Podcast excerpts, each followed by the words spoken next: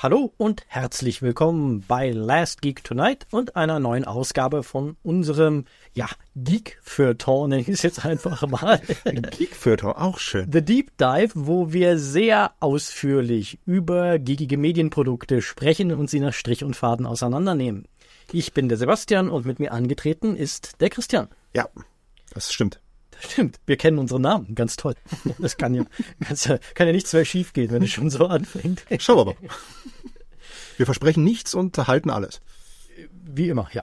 Aber wir haben sogar, also zumindest ich habe sogar einen Plan mitgebracht, wie immer. Und Christian wird sich hoffentlich an ihn ranhängen oder er ist echt mit ohne Plan wieder? Mit ohne Plan, ja. Christian ist mit ohne Plan. Ich habe ein bisschen einfach schlichtweg meinem Nerd-Fable für LucasArts freien Lauf gelassen. Das ist aber auch alles, was ich vorbereitet habe. Kommen wir doch gleich zum Thema. Das Thema ist, Christian hat es eben schon so schön ausgedrückt, Hilfe, vor uns ein dreiköpfiger Affe. Das Thema ist Return to Monkey Island. Wir nehmen uns eine sehr späte Klassikerfortsetzung vor. Was kann da schon schief gehen? Ja, wie viele Jahre sind überhaupt vergangen seit Monkey Island? Ich sage jetzt mal Monkey Island 4, aber das...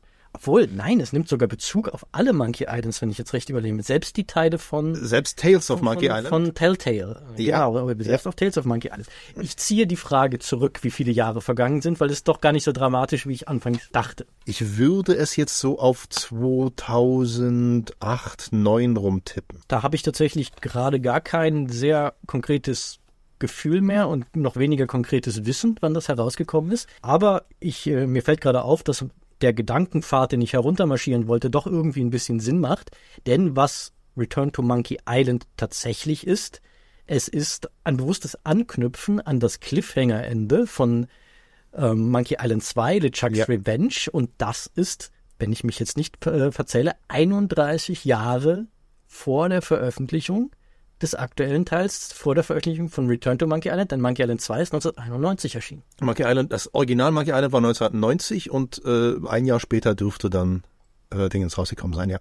LeChuck's Revenge. Also das ist eine lange Wartezeit, um einen Cliffhanger aufzulösen. Oh, ja. Die Leute, die damals geflucht haben, weil irgendwelche Cliffhanger von Serien, oh Gott, jetzt muss ich ein halbes Jahr warten, bis das weitergeht. Jetzt haben wir mal eine ganz andere Wartezeit, weil das ja ein Ende ist, das von den bisherigen Fortsetzungen, die nicht mehr von dem Original-Serienschöpfer oder Monkey Island-Reihenschöpfer, eine Serie war es ja mit 2 Teilen nur bedingt, nicht mehr gemachten Fortsetzungen, nur im besten Falle kann man sagen, andeutungsweise thematisiert wurde dieses Ende. Da gibt es so Andeutungen in Monkey Island 3, dass das alles ein Trick von LeChuck war, aber das hat sich ja Ron Gilbert nie zu eigen gemacht. Ja. Immer gesagt, irgendwann...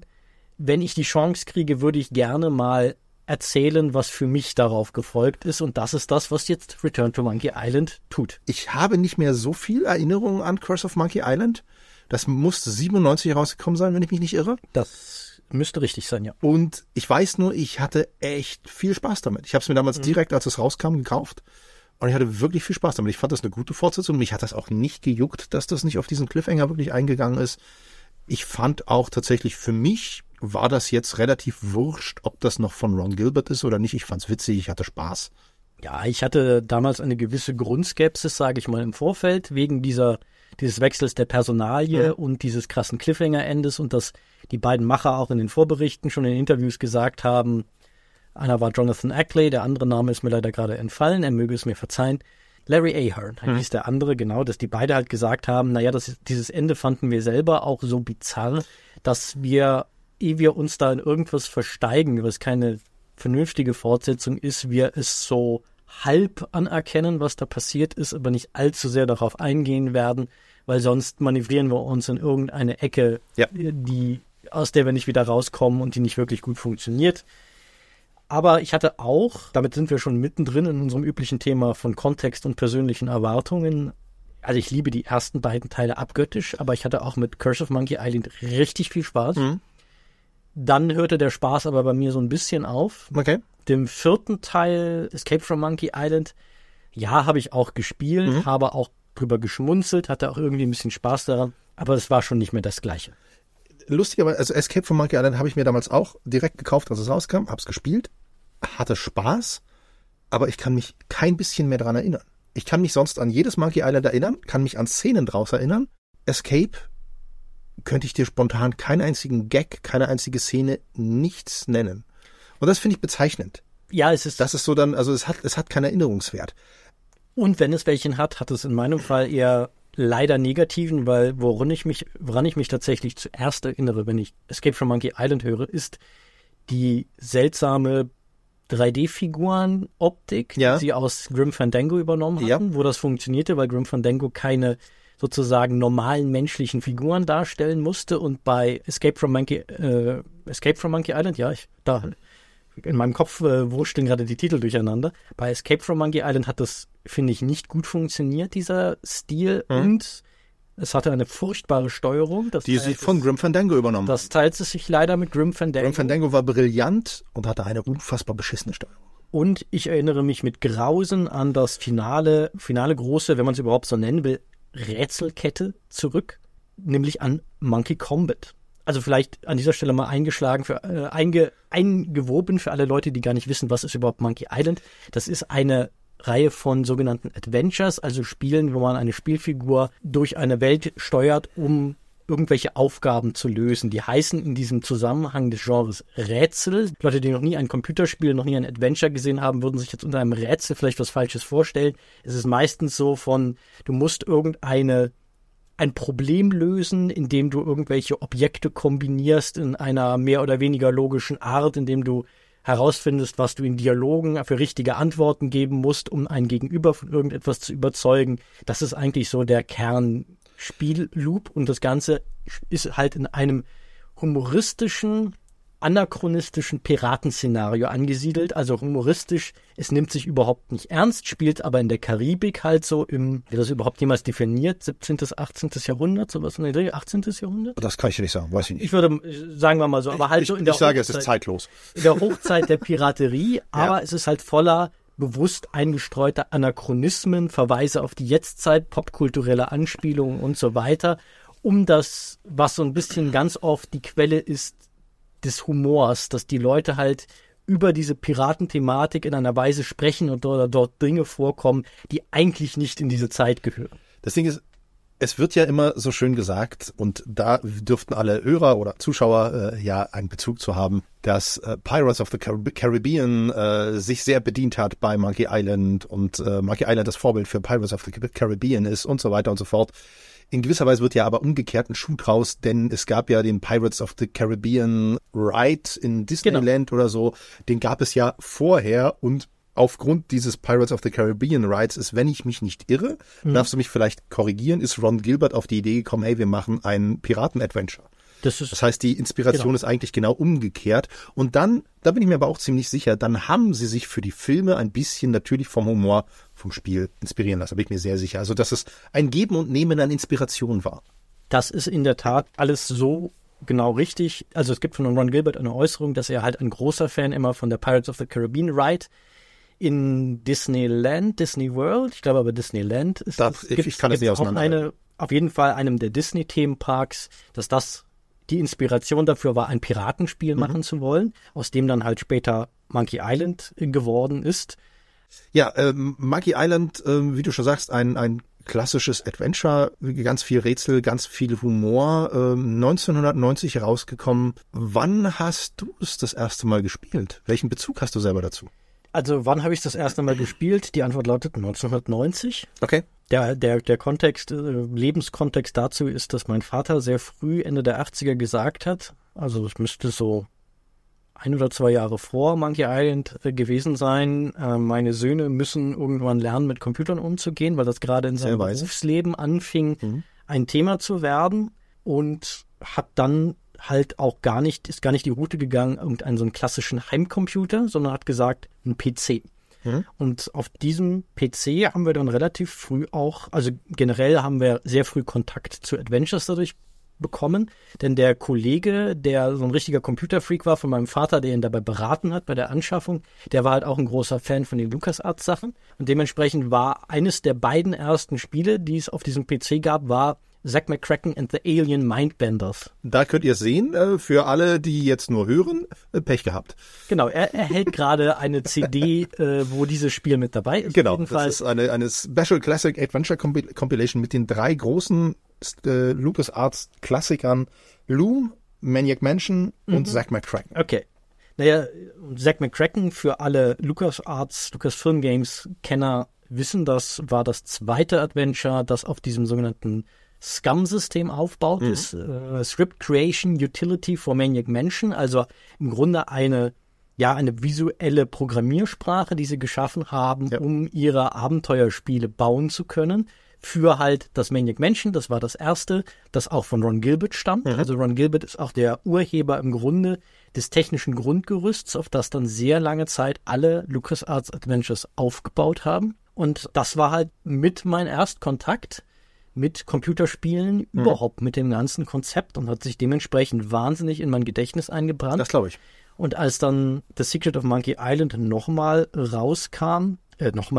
das dann kam, war das nochmal so ein krasses Aha-Erlebnis, weil das halt nochmal so viel draufgesattelt hat. Man muss sich vorstellen, damals haben ja Computer- und Videospiele noch unfassbare Sprünge gemacht, weil das Medium noch so jung war. Und dementsprechend war The Secret of Monkey Island technisch in der Geschicktheit, wie es erzählt, im Humor, nochmal auf so vielen Ebenen einen draufgesetzt auf Zak McKracken.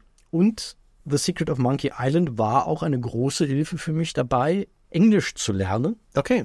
Ja. Also besser gesagt, auf ein besseres Englisch-Level zu kommen. Denn das ist ein Spiel, das haben mein Bruder und ich zusammengespielt. Auch deshalb eine wahnsinnig intensive Erinnerung. Manchmal hat sogar mein Vater mit vor dem Bildschirm gesessen. Wir haben zu dritt gerätselt. Sehr cool. Und aber wir haben halt teilweise mein Bruder und ich auch alleine und dann mit einem Wörterbuch in der Hand und haben uns darüber teilweise mit der englischen Originalversion auch die Sprache ein bisschen Das finde ich sehr spannend. Das finde ich sehr spannend. Ich habe ich mit Sicherheit schon das ein oder hunderte Mal erwähnt, dass ich mein Englisch gelernt habe durch Wrestling. Und bei dir war Monkey Island auch mit einer Spur weit verantwortlich. Ja. Finde ich cool. Generell die ganzen LucasArts Adventures, weil das ja auch sehr textlastige Spiele sind, die sehr von ihren Dialogen reden, wo man halt wirklich die Sprache eine zentrale Rolle spielt, im Gegensatz zu vielen anderen Spielegenres, die man auch ohne die Sprache zu verstehen, gerade die frühen Spielegenres, irgendwie so ein Shoot'em-up oder sowas, konntest ja auch auf Japanisch spielen, und das hat irgendwie funktioniert. Du musstest dich halt blind durch die Menüs klicken, aber das ging. Und The Secret of Monkey Island und generell all diese Adventures, die erforderten ja, damit du Genuss daraus ziehst, wirklich, dass du die Sprache beherrschst. Ja.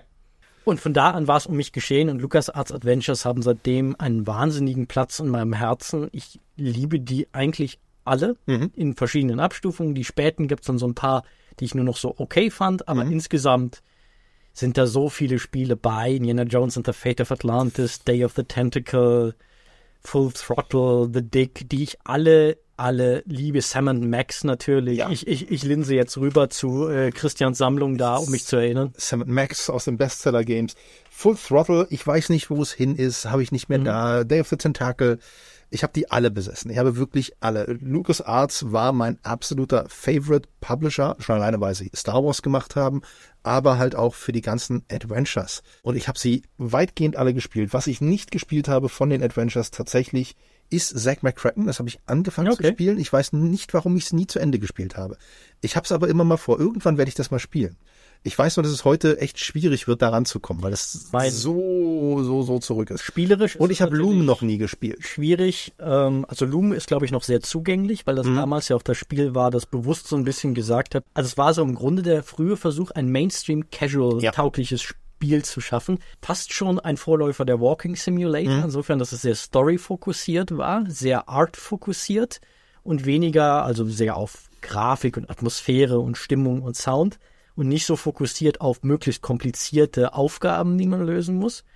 Und von Zak McKracken wäre mein Tipp, sich die Good Old Games Version zu besorgen. Die habe ich tatsächlich. Okay, weil da ist auch die Version für den unfassbar obskuren japanischen Heimcomputer FM Towns dabei, die eine grafische Überarbeitung so auf VGA-Niveau, also auf das Niveau der, ich sag mal, der mittleren Ära der LucasArts-Spiele, so frühe bis mittlere 90er erfahren hat, Und das ist natürlich dann die mit Abstand schönste Version des Spiels, die es gibt, wo es einem grafisch auch nicht so schwer gemacht wird, wieder ranzukommen, weil das tatsächlich noch immer noch einen gewissen, klar sieht das altbacken aus, aber es hat noch einen Charme, sage ich mal, vom ganzen Art-Design her. Okay, spannend, weil die habe ich tatsächlich, zum Glück kriegt man die ja alle wieder irgendwo, ob es bei Amazon Prime ist oder bei Steam oder bei Good Old Games und so, die gibt's mittlerweile alle, halt in unterschiedlichen Qualitäten. Ich habe just vorgestern Indiana Jones und der letzte Kreuzzug installiert über Amazon Prime. Das ist leider nicht die beste Version, die es da gab. Das ist leider, die ist ein bisschen verkackt, finde ich. Also, warum? Was stimmt denn? Es ist meiner Meinung nach eine grafisch schwächere Version als die finale, die es dann gab. Okay, es könnte die EGA-Version sein. Das ist ursprünglich, ich glaube, in einer Version veröffentlicht worden. Also wenn wir jetzt mit solchen Begriffen um uns werfen und Leuten schwirrt der Kopf, EGA ist halt ein Grafikstandard, der hatte nur 16 verschiedene Farben, während VGA schon eine Palette von unfassbaren 256 Farben hatte. Das heißt, es macht einen riesen Unterschied, wie schön Farbübergänge gemacht werden, wie schön die Artworks aussahen. Man muss sich vorstellen, das waren ja alles komplette 2D-Spiele, wo man so seitlich oder leicht perspektivisch in eine Szenerie reingeguckt hat und sich halt gezeichnete Figuren davor bewegt haben letztendlich. Also es gibt ja so Sachen, die lässt man besser in seiner Erinnerung. Vielleicht ist das einfach das Problem, dass es in meiner Erinnerung einfach so wow ist und dann siehst du es nach so vielen Jahren wieder vor dir und denkst dir,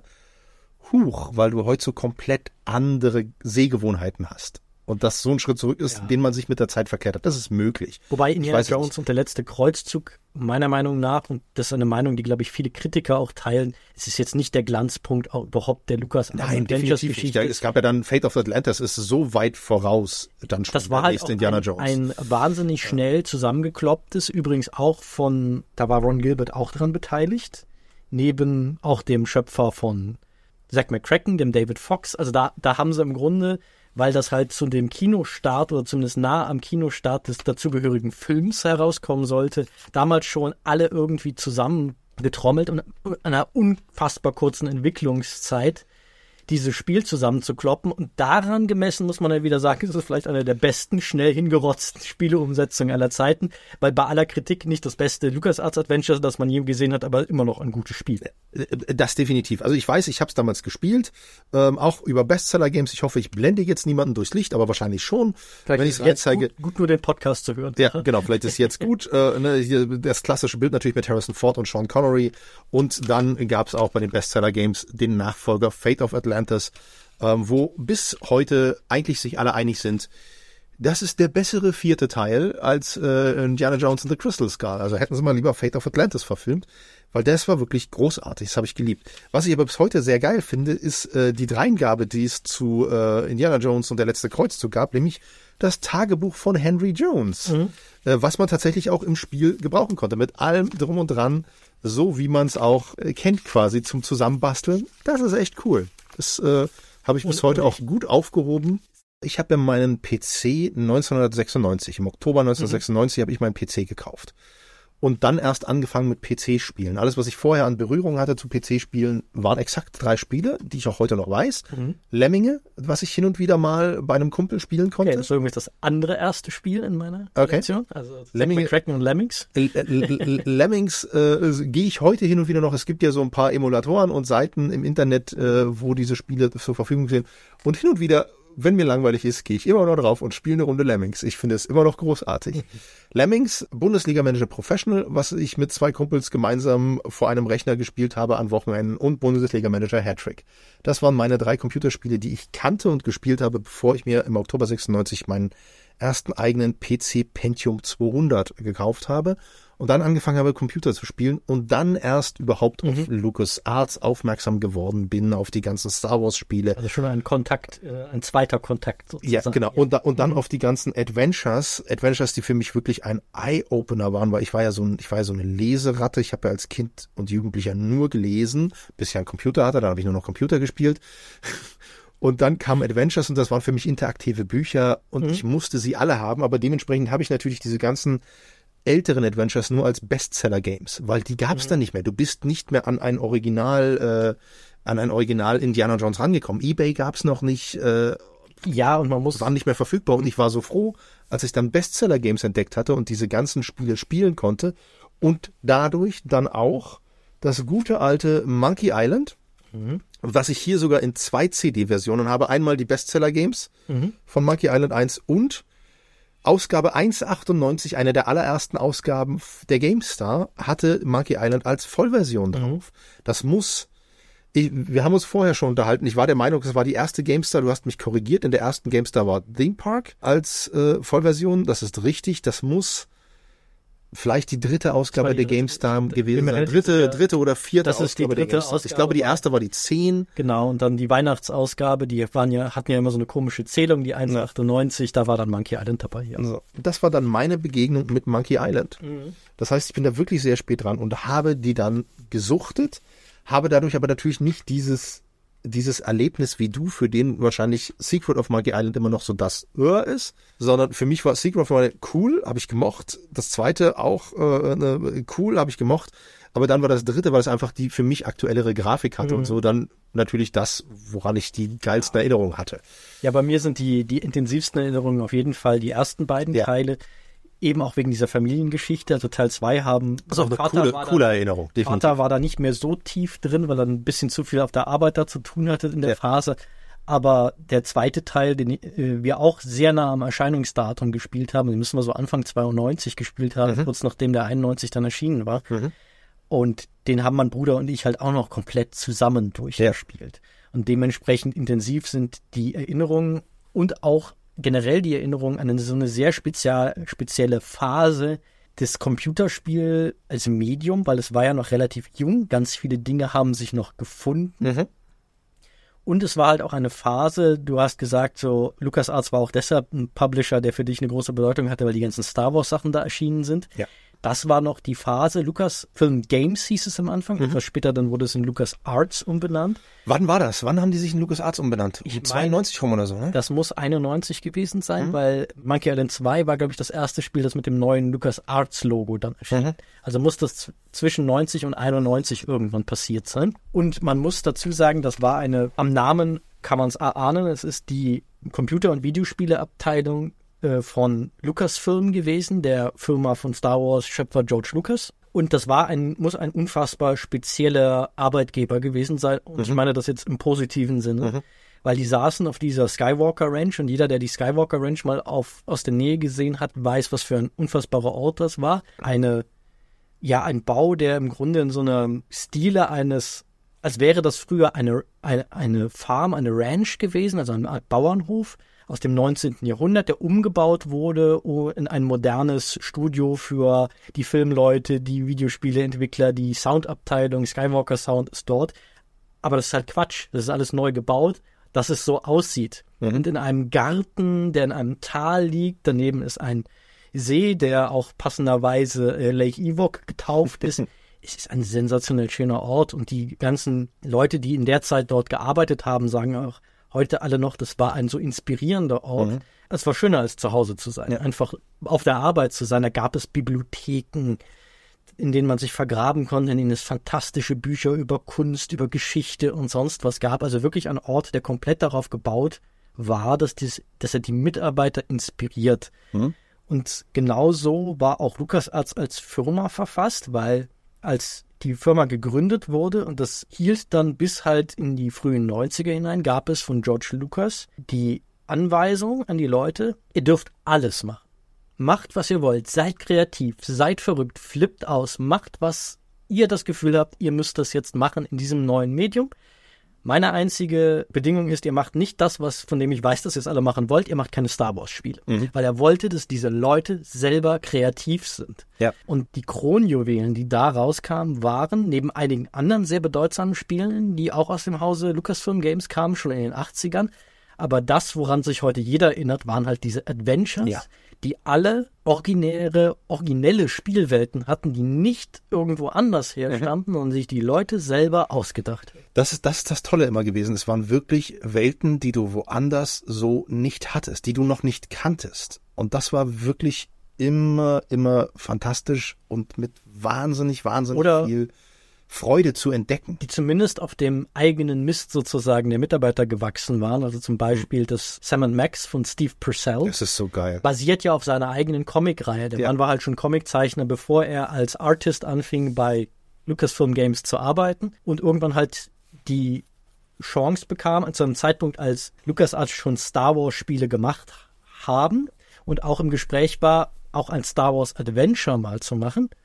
Und es konkurrierten damals wohl intern zwei Projekte bei LucasArts, das Star Wars Adventure und das Sam and Max Adventure. Mhm. Und alle bei LucasArts haben gesagt so, nee, lass uns lieber das Sam and Max Adventure machen. Mhm. Und das zeigt den Spirit, und diesen Stolz, den auch diese Firma auf ihre eigenen Ideen hatte und halt auch den Stolz auf diese Freiheit, eben keine Zweitverwertungsbude von den Lucas-Franchises zu sein. Mhm. Auch wenn sie mal sowas wie Indiana Jones and the Last Crusade dann doch gemacht haben, aber halt, dass da ausdrücklich gefordert war, seid kreativ, seid ausgeflippt, überrascht mich. Mhm. Und das finde ich auch eine tolle Ansage. Es gab ja vorher schon natürlich Star Wars Franchise-Spiele für Amiga und so weiter und so fort. Die gab es ja schon Anfang der 80er. Die waren halt immer so, Das erste, woran ich mich erinnern konnte, was dann, glaube ich, außerhalb des Star Wars Franchise auch mal für ein bisschen größere Wellen gesorgt hat, war natürlich auch Flugsimulator, Secret Weapons of the Luftwaffe. Das hatte ich auch mal. Das war schon der dritte Flugsimulator von Lucasfilm Games. Da gab es sogar schon zwei ältere. Aber ich glaube, Secret Weapons war der erste, der dann auch ein bisschen kommerziell erfolgreich war, wenn ich mich nicht irre. Ja, die anderen waren auch schon. Also es gab ja noch Battlehawks, das spielte im Pazifikkrieg und dann gab es... Gab es das auch für den PC? Nein, oder? Nicht, dass ich wüsste. Also ich rede natürlich immer nur vom PC-Spielen, weil ich... Also es gab auf jeden Fall The Finest Hour, das spielte in der Luftschlacht um England, gab es für den PC. Ob es Battlehawks auch für den PC gab, ich vermute ja, ich kann es dir aber nicht beantworten. Das war aber, glaube ich, ursprünglich ein Atari ST-Spiel oder sowas. Ja. Originär waren die beiden noch Heimcomputerspiele, ja. Secret Weapons of the Luftwaffe hatte ich auch über Bestseller-Games. Toller Titel übrigens. Ja, Secret Weapons of the Luftwaffe. Das ist der amerikanischste Spieletitel, den ich je gehört habe. Definitiv. Es war tatsächlich, als ich mir das gekauft habe, habe ich mich drauf gefreut. Ich glaube, ich habe es keine 5 Minuten durchgehalten, das zu spielen, weil eines meiner ersten Computerspiele überhaupt steht dort direkt über Sebastians Kopf. TIE Fighter. Und das war so brillant. Von den gleichen Leuten aber gemacht. Ja, aber wenn du als erstes TIE Fighter spielst. Natürlich. Dann nach TIE Fighter habe ich X-Wing gespielt, was ja schon ein Schritt zurück war. Mhm. Aber mit X-Wing konnte ich mich noch anfreunden. Aber dann zurückzugehen auf ein Spiel, ich glaube, Secret Weapons of the Luftwaffe 1987 oder sowas, oder 88. 90 tatsächlich. Echt, 90? Ja, 87 war Battlehawks, ich glaube 88 oder so war The Finest Hour und dann 1990 war... Man darf nicht vergessen, diese Simulationsspiele waren halt auch technisch so aufwendig, die haben halt auch... Wenn ich sage, die Spieler haben damals noch riesige Sprünge gemacht, die haben noch riesigere Sprünge gemacht. Das heißt, zwischen einer Flugsimulation, die 1990 erschien, und einer Flugsimulation, die 1992 oder 1993 erschien, waren teilweise Quantensprünge, die kann man sich heute nicht mehr vorstellen. Das Ding war halt, für mich war dieser Schritt zurück dann zu Secret Weapons war nicht machbar. Ich konnte es war einfach nicht drin. Es war so, okay, ich habe es jetzt, ich bin froh, dass ich es habe, es steht in meinem Schrank. Und ich werde es niemals spielen, es ist okay. Ja. Na, ich habe also Battlehawks kenne ich jetzt auch überhaupt nicht. Ich habe halt The Finest Hour und Secret Weapons habe ich halt beide vor X-Wing gespielt. Ja. Und dadurch habe ich an die natürlich auch gute Erinnerungen. Aber klar, das sind so Spiele, da weiß ich genau, wenn ich die heute nochmal anfassen würde, würde ich denken, um Gottes Willen. Also anders als bei den Adventures, die ich heute immer noch gerne immer mal wieder herauskrame, die Sachen sind nicht so gut gealtert. Ich habe tatsächlich vor gar nicht allzu langer Zeit TIE Fighter mir geholt, ich glaube auf Steam oder vielleicht ist es auch Epic oder wo, egal wo, und hab's nochmal installiert und dachte, ach komm, das spielst du jetzt nochmal, das war lustig. Ja, ich hab's kurz angespielt dann auch. Es ist auch heute, es ist schwierig, nach so vielen Jahren. Wobei das vor allem, glaube ich, die Visualität des Ganzen ist, die das... Ja. Weil das Ding ist, sowas wie Missionsdesign und so, ist immer noch auf einem sehr hohen Niveau, selbst nach heutigen Maßstäben. Weißt du, was das Problem war? Das Problem war, es war so langsam. Und ich weiß noch, wie ich mit 16, als ich das gespielt habe, oder fast 17, als ich das Ding gespielt habe, wie es mich wirklich herausgefordert hat. Mhm. Weil ich wollte ja sämtliche Missionsziele erreichen. Ich wollte ja zur rechten Hand des Imperators werden. Also musst du sämtliche auch die geheimen Missionsziele erreichen und rausfinden. Und ich dachte echt so, das hat mich in Stress versetzt. Schon die Übungsmissionen, die Trainingsräume, es war Stress pur. Und dann haben die Spiele natürlich auch Quantensprünge gemacht in dem, was man dann, was dich heute in Stress versetzt, das verlangt so viel mehr von dir als Spieler aus den 90ern. Und dann gehst du zurück in die 90er und fängst das an zu spielen. Ich dachte mal, Moment, das kann nicht meine Höchstgeschwindigkeit sein. Das kann nicht sein. Ich muss doch mehr Gas geben können. Ich bin so langsam. Mehr Geduld verlangt. Oh, ich habe mich zu Tode gelangweilt. So, peng, peng, peng, tot. Da kommt mal wieder ein Gegenstand. Peng, peng, peng, tot. Was man da... Es war so langsam. Glaube ich, wunderschön sieht, ist, wie die Schwerpunkte dessen, was ein Spiel ausmachen, sich auch verlagert haben. X-Wing und TIE Fighter waren ja noch... Also das Wort Simulation ist natürlich insofern Quatsch, dass da ja nicht simuliert wird, was es wirklich gibt. Aber von der Anlage her waren sie halt noch so wie richtige Flugsimulatoren mit komplexen Systemen und du musstest die Energieverteilung deines Schiffes beachten.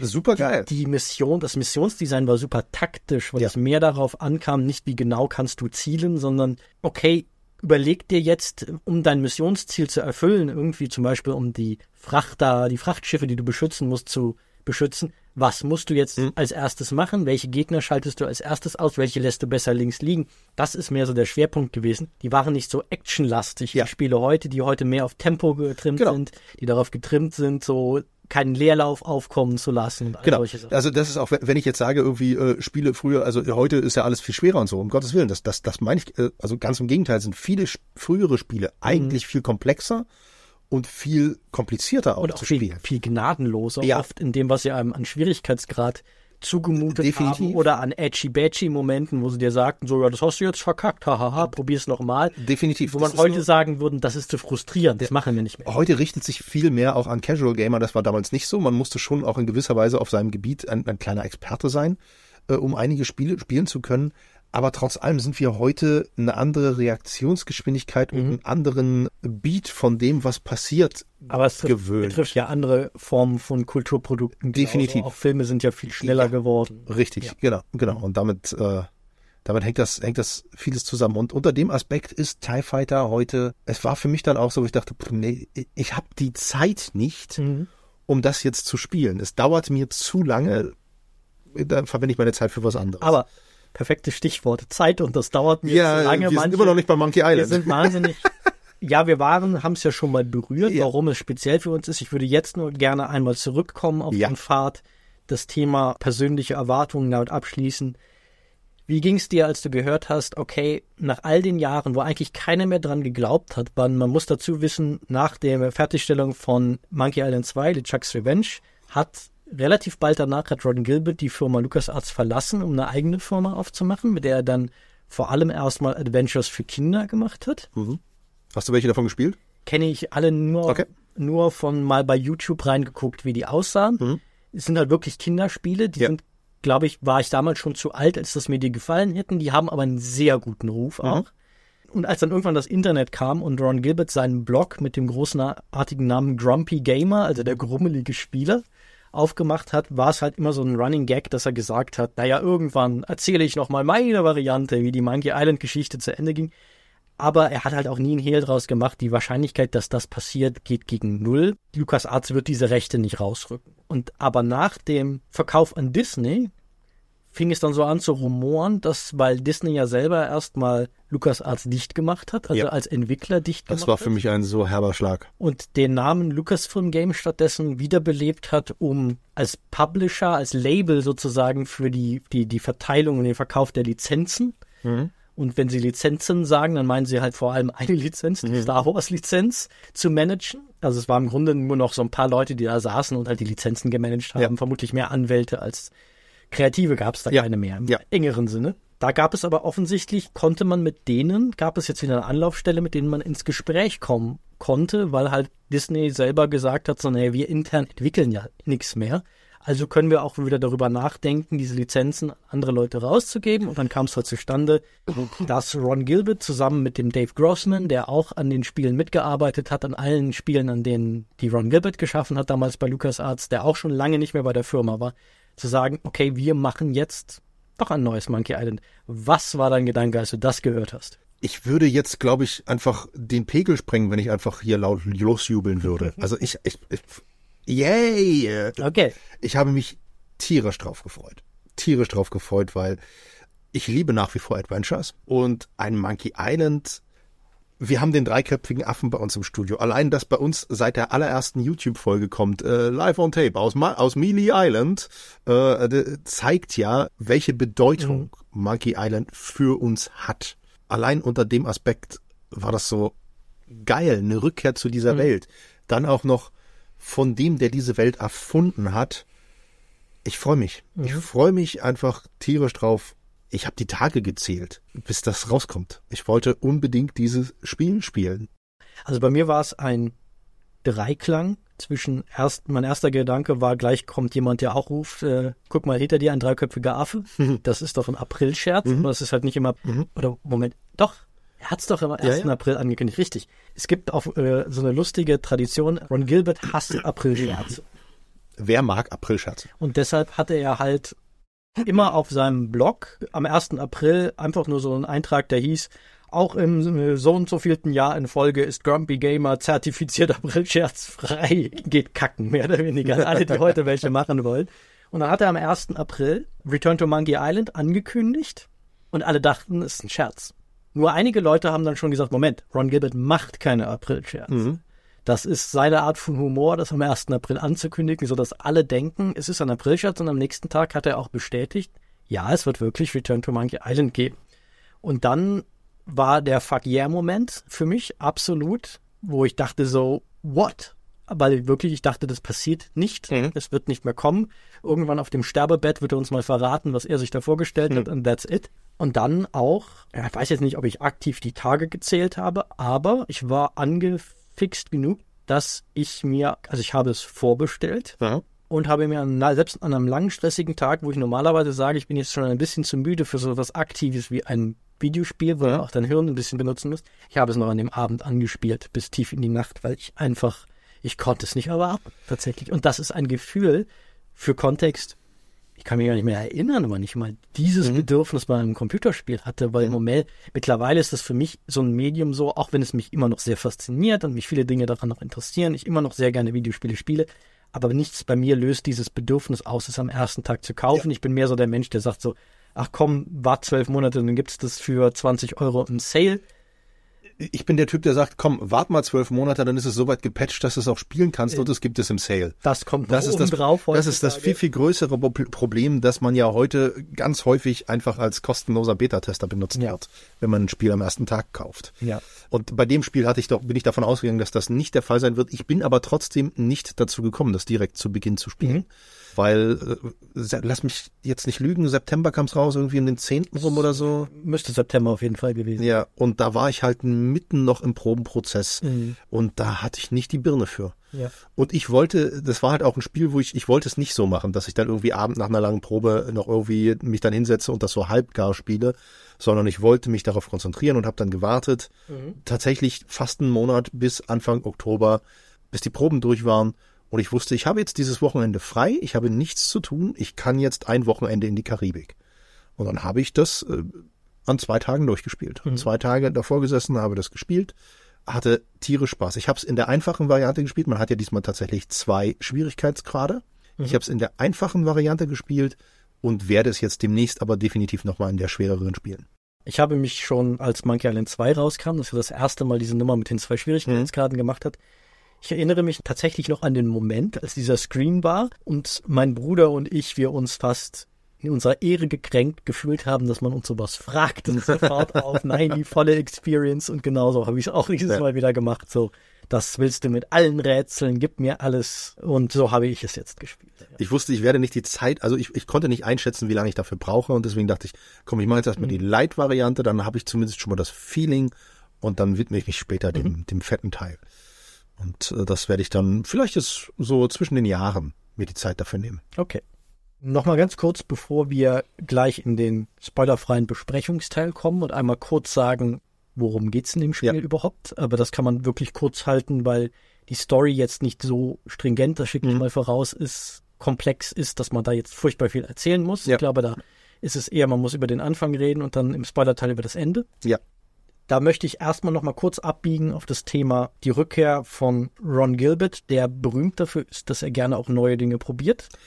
hat aber auch dazu geführt, dass es erstmal wieder ohne geht's anscheinend nicht mehr, eine peinliche Kontroverse gab und dieses Mal um den Grafikstil. Ja, so nervig. Weil man muss auch hier für Kontext sagen, es gab ja nochmal ein Spiel, ich hoffe in den nächsten 5 Sekunden fällt mir der Titel wieder ein, wo Ron Gilbert ein Adventure gemacht hat, ein klassisches Adventure mit klassischer, einer an die klassische Grafik angelehnt Thimbleweed Park. Genau. Ich wollte es gerade googeln, weil mir wäre es auch nicht eingefallen. Das zwar auch mit modernen Elementen drin, aber so vom Stil halt diese alte Pixel-Art der Original LucasArts Adventures hat wieder aufleben lassen und so ein bisschen die Idee war, wir machen ein Spiel, das so aussieht, als hätte es jemand in den LucasArts Archiven gefunden und ein unveröffentlichtes Adventure, das machen wir mal fertig und bringen es jetzt raus, mit ein paar modernen Elementen drin gemacht. Und viele Leute haben sich wohl insgeheim gewünscht, ob bewusst oder unbewusst, bin ich mir gar nicht so sicher, aber vielen glaube ich eher eine unbewusste Erwartung, dass ein neues Monkey Island von Ron Gilbert auch in so eine stilistische Richtung gehen würde, so ein Retro-Ding. Und Ron Gilbert aber gesagt hat, nein, Monkey Island war für ihn nie Retro. Sie haben immer versucht, was stilistisch Frisches zu machen mit dem Ding. Und dementsprechend hat er auch für Return to Monkey Island sich für einen Stil entschieden. Ja, wie soll man den beschreiben? Sehr comichaft, mit so ein bisschen so einem sehr eckigen Zeichenstil. Vielleicht so ein bisschen, wer die alte TNT-Serie Dexter's Lab noch kennt. Ein Vergleich tatsächlich sehr, also so Figuren, die auch sehr markante Gesichtszüge haben. Alles so ein bisschen eckig, kantig, kubistisch könnte man hochtrabend sagen vom Stil her. Und viele Leute fanden das indiskutabel. Ist ihr gutes Recht, aber kann doch einfach mal die Fresse halten. Ja, also wäre halt auch schön gewesen. Meine Meinung dazu ist, also man kann über diesen Stil denken, wie man will. Ich war auch erstmal irritiert, aber habe mich dann schnell dran gewöhnt. Vor allem, weil es mir auch egal war, weil ich dachte, so, wenn es inhaltlich stimmt, gewöhnt man sich da schnell dran. Exakt, das war mein Gedanke so. Ich habe es gesehen, dachte, okay, hätte ich jetzt nicht mitgerechnet. Ich freue mich aufs Spiel. Punkt. Ja, genau. So.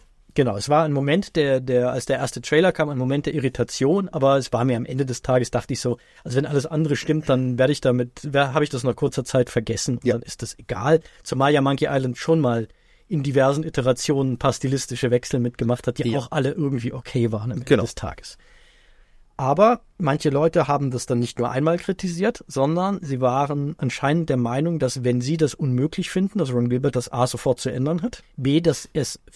Also wie man sowas machen kann, weil es ist ja völlig selbstverständlich, dass nur das, was in dem eigenen persönlichen Kopf war, zählt, wie auch immer Ron Gilbert wissen sollte, was in deren Köpfen war. Und warum auch immer ihn das interessieren sollte, was in ihren Köpfen ist. Genau. Und nicht müde wurden, jeden Twitter-Post von Ron Gilbert, jede Newsmeldung, die irgendwelchen Magazinen waren, zu fluten. Und auch wirklich, dass man dann teilweise sehen konnte, dass immer wieder die gleichen dummen Nasen meinten, dann gab es wieder einen neuen Ausschnitt aus Return to Monkey Island in so einem kleinen Video zu sehen, wo es dann oft um Themen wie Gameplay, um Story, um Musik ging.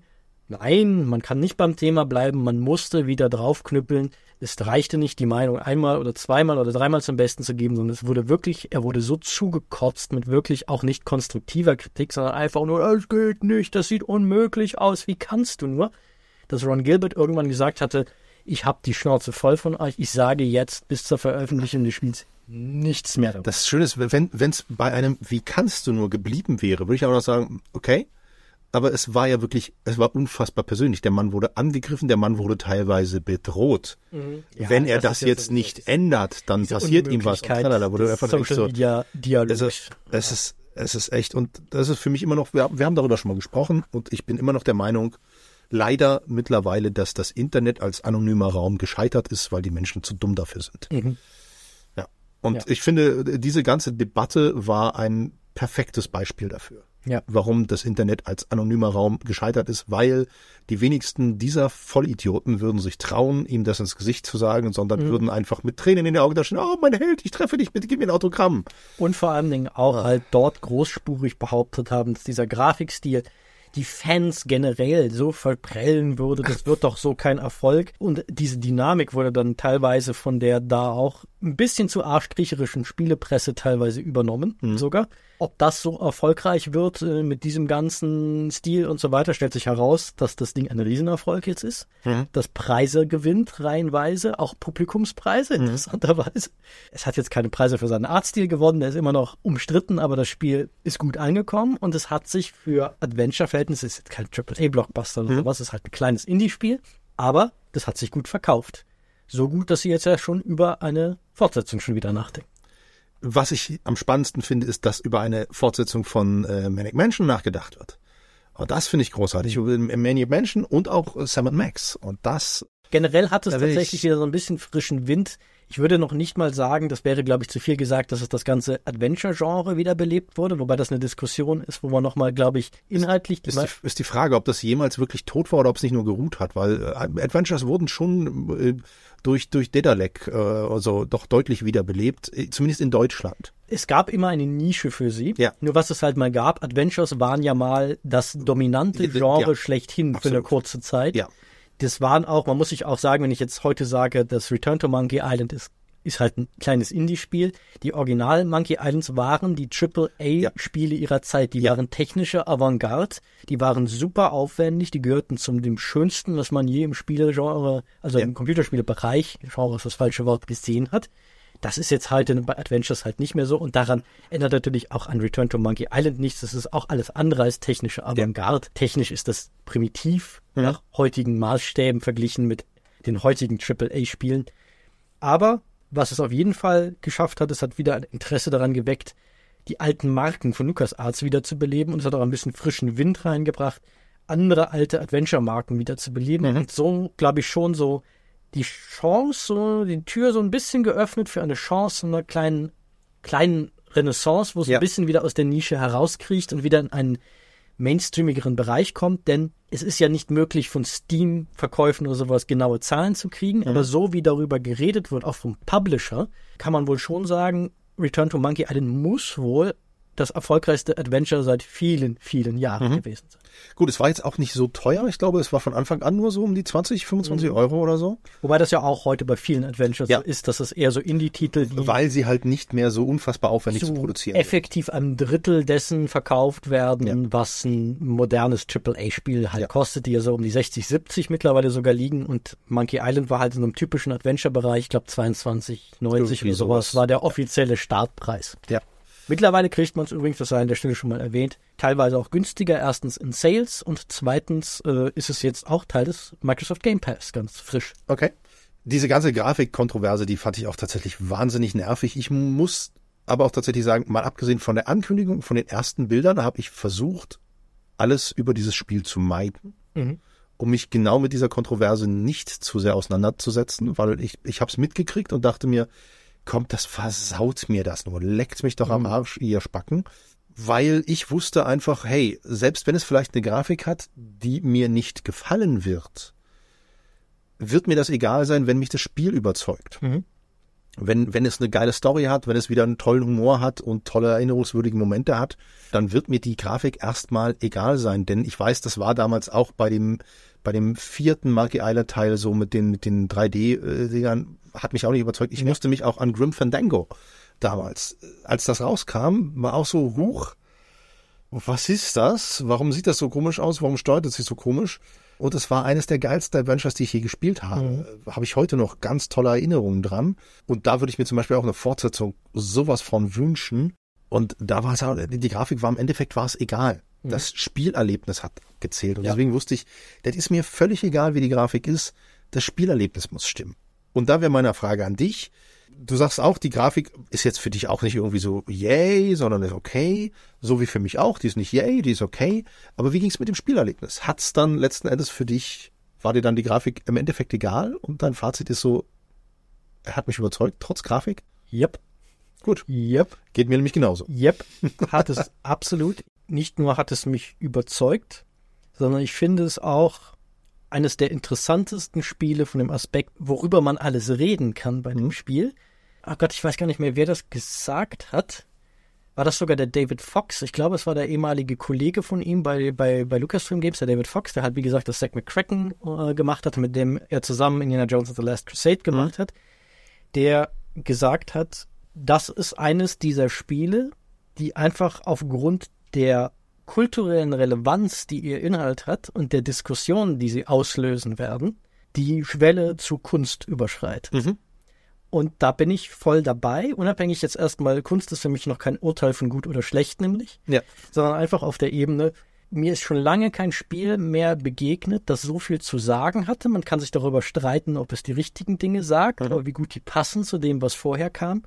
Aber das hat mich tatsächlich auf einer Ebene bei ganz vielen Dingen, die persönlich für mich auch eine Bedeutung in meinem Leben haben, wie ich auf die Welt gucke, wie sich meine Perspektive auf die Welt mit dem Älterwerden verändert, mhm, und so weiter, abgeholt, dass ich wirklich bei dem Ende einen Moment lang da saß und dachte so, wow.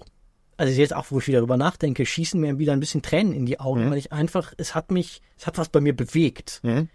Und selbst Videospiele, wo ich sage, die waren jetzt toll, die haben Spaß gemacht, die waren spielerisch gut, die waren technisch beeindruckend, selten habe ich das Gefühl, es ist den ganz großen Spielen vorbehalten, dass ich sage, die haben was in mir bewegt. Mhm. Und Return to Monkey Island ist eines dieser Spiele. Mhm.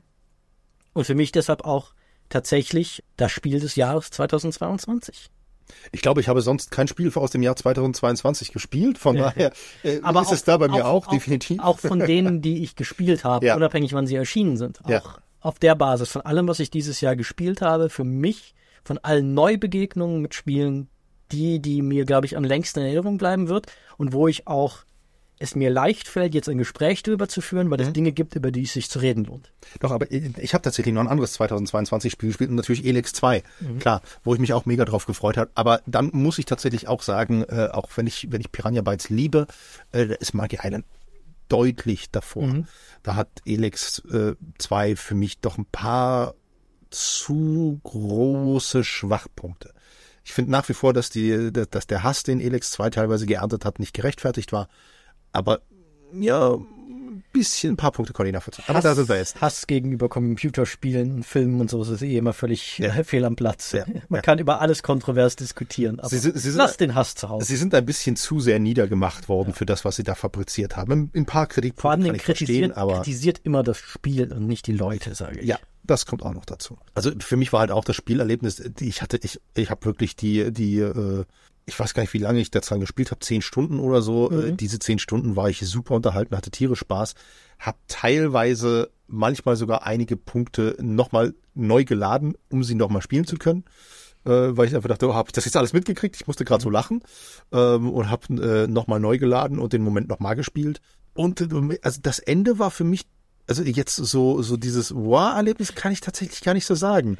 Sondern für mich war das Ende eher so ein What the fuck, echt jetzt erlebt? Das Lustige daran ist, dass ich fast so ein bisschen den umgekehrten Fall hatte, weil ich lange Zeit irgendwie so das Gefühl hatte, ja, das ist alles hier ein schöner Nostalgietrip mit vielen spielerischen Modernisierungen. Darauf werden wir auch zu sprechen kommen, dass spielerisch, ich finde, dass es ganz viele einfache Dinge gibt, die sie dort machen, die aber faktisch den Komfort, das Komforterlebnis des Adventures sehr gut in die Jetztzeit katapultiert und nach vorne bringt. Ja. Da sind sie sehr clever mit umgegangen. Aber während ich es gespielt hatte, dachte ich so, ja, das ist lustig. Für mich war es oft so schmunzellustig mehr als so, ich lache mich jetzt scheckig lustig. Mhm. Charmant lustig. Toll, viele Figuren wieder zu sehen. Also ein sehr nostalgisch geprägtes Erlebnis. Und ich dachte bis kurz vor Schluss so, ist ein schöner Nostalgietrip. Aber bin mir nicht sicher, ob ich mich in 3 Jahren noch dran erinnern würde. Mhm. Und gerade das Ende macht dann so einen Schwenk, der für mich plötzlich rekontextualisiert hat, was ich da gespielt habe, und wo ich auch jetzt im Nachhinein, wenn ich nochmal im Nachhinein jetzt drüber nachdenke, ganz viele neue Perspektiven auf die Dinge, die mir da präsentiert haben, gewinne und so denke so, wow, ich dachte, es ist ein rein nostalgisches Spiel, aber es thematisiert diese Nostalgie durch das Ende auf eine Art und Weise, die ich faszinierend finde, die sehr krass damit umgeht. Da werden wir im Spoilerteil werde ich nicht so in nebulösen Sätzen mehr reden darüber, wie es eigentlich dieses Spiel einfach anerkennt, dass seit Monkey Island 2 31 Jahre vergangen sind und dass alle Leute, die das noch von damals kennen, dass deren Leben zwangsläufig ganz andere sein werden, als diese Leben, die sie damals gelebt haben, als das neu war. Ja. Und die Art, wie es damit umgeht und das in die Spielwelt transportiert, da saß ich da so und dachte, wow, und hatte auch mit Blick auf, wie habe ich mir meine Zukunft vorgestellt, als ich in dem Alter, als ich das gespielt habe, und wie gucke ich heute auf Dinge mit anderen Augen, anderen Prioritäten. Da hat's mich richtig gekriegt und da war ich nach einem Ende, das auch ganz klar für mich kommuniziert, es will, dass ich jetzt nachdenke darüber, hat es mich auch dazu gebracht und ich habe einen Moment gebraucht, um mich wieder emotional zu fangen. Okay. Vielleicht hat's das auch für dich dadurch, dass du halt so jung mit Monkey Island Berührung hattest, glaube, und halt da einfach diese extreme Verbindung hast zu diesem Spiel. Ich glaube auch, je jünger du warst, als du es das erste Mal gespielt hast, beziehungsweise neutraler ausgedrückt, je mehr Zeit vergangen, wirklich auch in deinem realen Leben, je mehr Wandel du als Mensch wirklich durchgemacht hast und von wirklich Kind zu wirklich Erwachsener in den mittleren Jahren, ist natürlich ein gewaltiger Sprung. Das ist eine gewaltige Veränderung. Ja. Größer nochmal, als wenn man irgendwie als Jugendlicher bis junger Erwachsener zum Beispiel sowas zum ersten Mal spielt, weil dann ist der Sprung, glaube ich, kleiner. Ja. Ich will jetzt endlich in den Spoiler-Teil kommen, weil es wird langsam für mich schwierig, um den heißen Brei herumzureden. Was hast du noch, was wir im spoilerfreien Teil bereden müssen? Sonst lass uns ist die Frage, Spoiler. Das klären wir jetzt live und in Farbe, wie immer mit ohne Plan. Während die Kamera läuft und die Mikros laufen, sollen wir das Ende von Monkey Island 2 mit in den Spoiler-Teil packen oder sagen wir, 31 Jahre sind echt genug, Leute? 31 Jahre sind echt genug. Das Ende von Monkey Island 2 können wir jetzt hier in den spoilerfreien Teil. Okay, sehe ich auch so, deshalb würde ich sagen, also, ich mache nochmal außerdem kurz. Ist Darth Vader ist Lukes Vater. Gut, dass wir das auch geklärt haben. Ja. Dann würde ich nämlich nur noch einmal ganz kurz vor dem Spoilerteil so ein Setting the Scene machen, was wo knüpft, wie ist Monkey Island 2 geendet? Bitte. Wo knüpft Return to Monkey Island an? Ich will es jetzt mal Monkey Island 3 nennen. Das ist unfassbar, wie der Ron Gilbert das so in meinen Kopf geschummelt hat, dass das jetzt Monkey Island 3 ist. Vielleicht noch so ganz kurz, worum geht's bei Monkey Island überhaupt? Monkey Island beginnt halt damit, dass Guybrush Threepwood, lustiger Name, einfach auf der Insel Mêlée Island auftaucht, wo die Piraten, also wo es Piraten einen Stützpunkt haben und sagt, ich möchte selber ein mächtiger Pirat werden. Und um das jetzt ganz kurz zu machen, dort gewissermaßen die Prüfung, die er für absolvieren muss, absolviert. Aber genau an dem Punkt, wo er jetzt sagen würde, hey, jetzt werde ich ein mächtiger Pirat, passiert etwas sehr Dramatisches, denn während dieser Prüfung lernt er die Gouverneurin der Insel Mêlée kennen, die schöne Elaine. Nicht nur die schöne Elaine, das wird ihr nicht gerecht, das ist eine super starke Frauenfigur, sehr eigenständig, also nicht so eine Damsel in Distress-Figur, sondern eine Figur, die selber sich ganz gut auf sich aufpassen kann und die Gouverneurin der Insel ist. Tatsächlich eine sehr starke und sehr moderne Frauenfigur, auch gerade wenn man bedenkt, dass das Spiel 1990 rauskam. Ja, und halt auch für die Zeit, in der er spielt, einer dieser vielen wunderbaren Anachronismen, dass es eine Frau gibt, die als Gouverneur über eine karibische Insel herrscht, sozusagen, oder diese verwaltet. Nur die Gouverneurin wird entführt von dem Geisterpiraten LeChuck nach Monkey Island und Guybrush Threepwood muss aufbrechen, um sie zu retten. Ich würde sagen, da gehen wir jetzt gar nicht irgendwie auf Details ein, das brauchen wir nicht. Genau, das reicht. Sondern sagen wir mal ganz kurz, worum geht es in Monkey Island 2? In Monkey Island 2 geht es darum, das spielt offenbar einige Jahre nach dem ersten Monkey Island. Die Dinge haben sich verändert. Guybrush Threepwood ist mittlerweile durchaus ein erfolgreicher Pirat, wie man an den Inhalten seiner Taschen sieht, die voller Gold sind zu Beginn des Spiels. Aber sein persönliches Leben hat sich ein bisschen so einen Knick nach unten eher genommen, denn wird er nicht mehr groß respektiert von den anderen Piraten, weil er seit Jahren offensichtlich über die Inseln tourt und nur noch davon erzählt, wie er den Geisterpiraten LeChuck besiegt hat. Und alle können diese Geschichte schon nicht mehr hören und sagen uns, erzähl uns mal was Neues. Muss ähnlich sein wie Han Solo, der mal erzählt, dass er den Kesselrand in 12 Parsec gemacht hat. Ja, so ungefähr.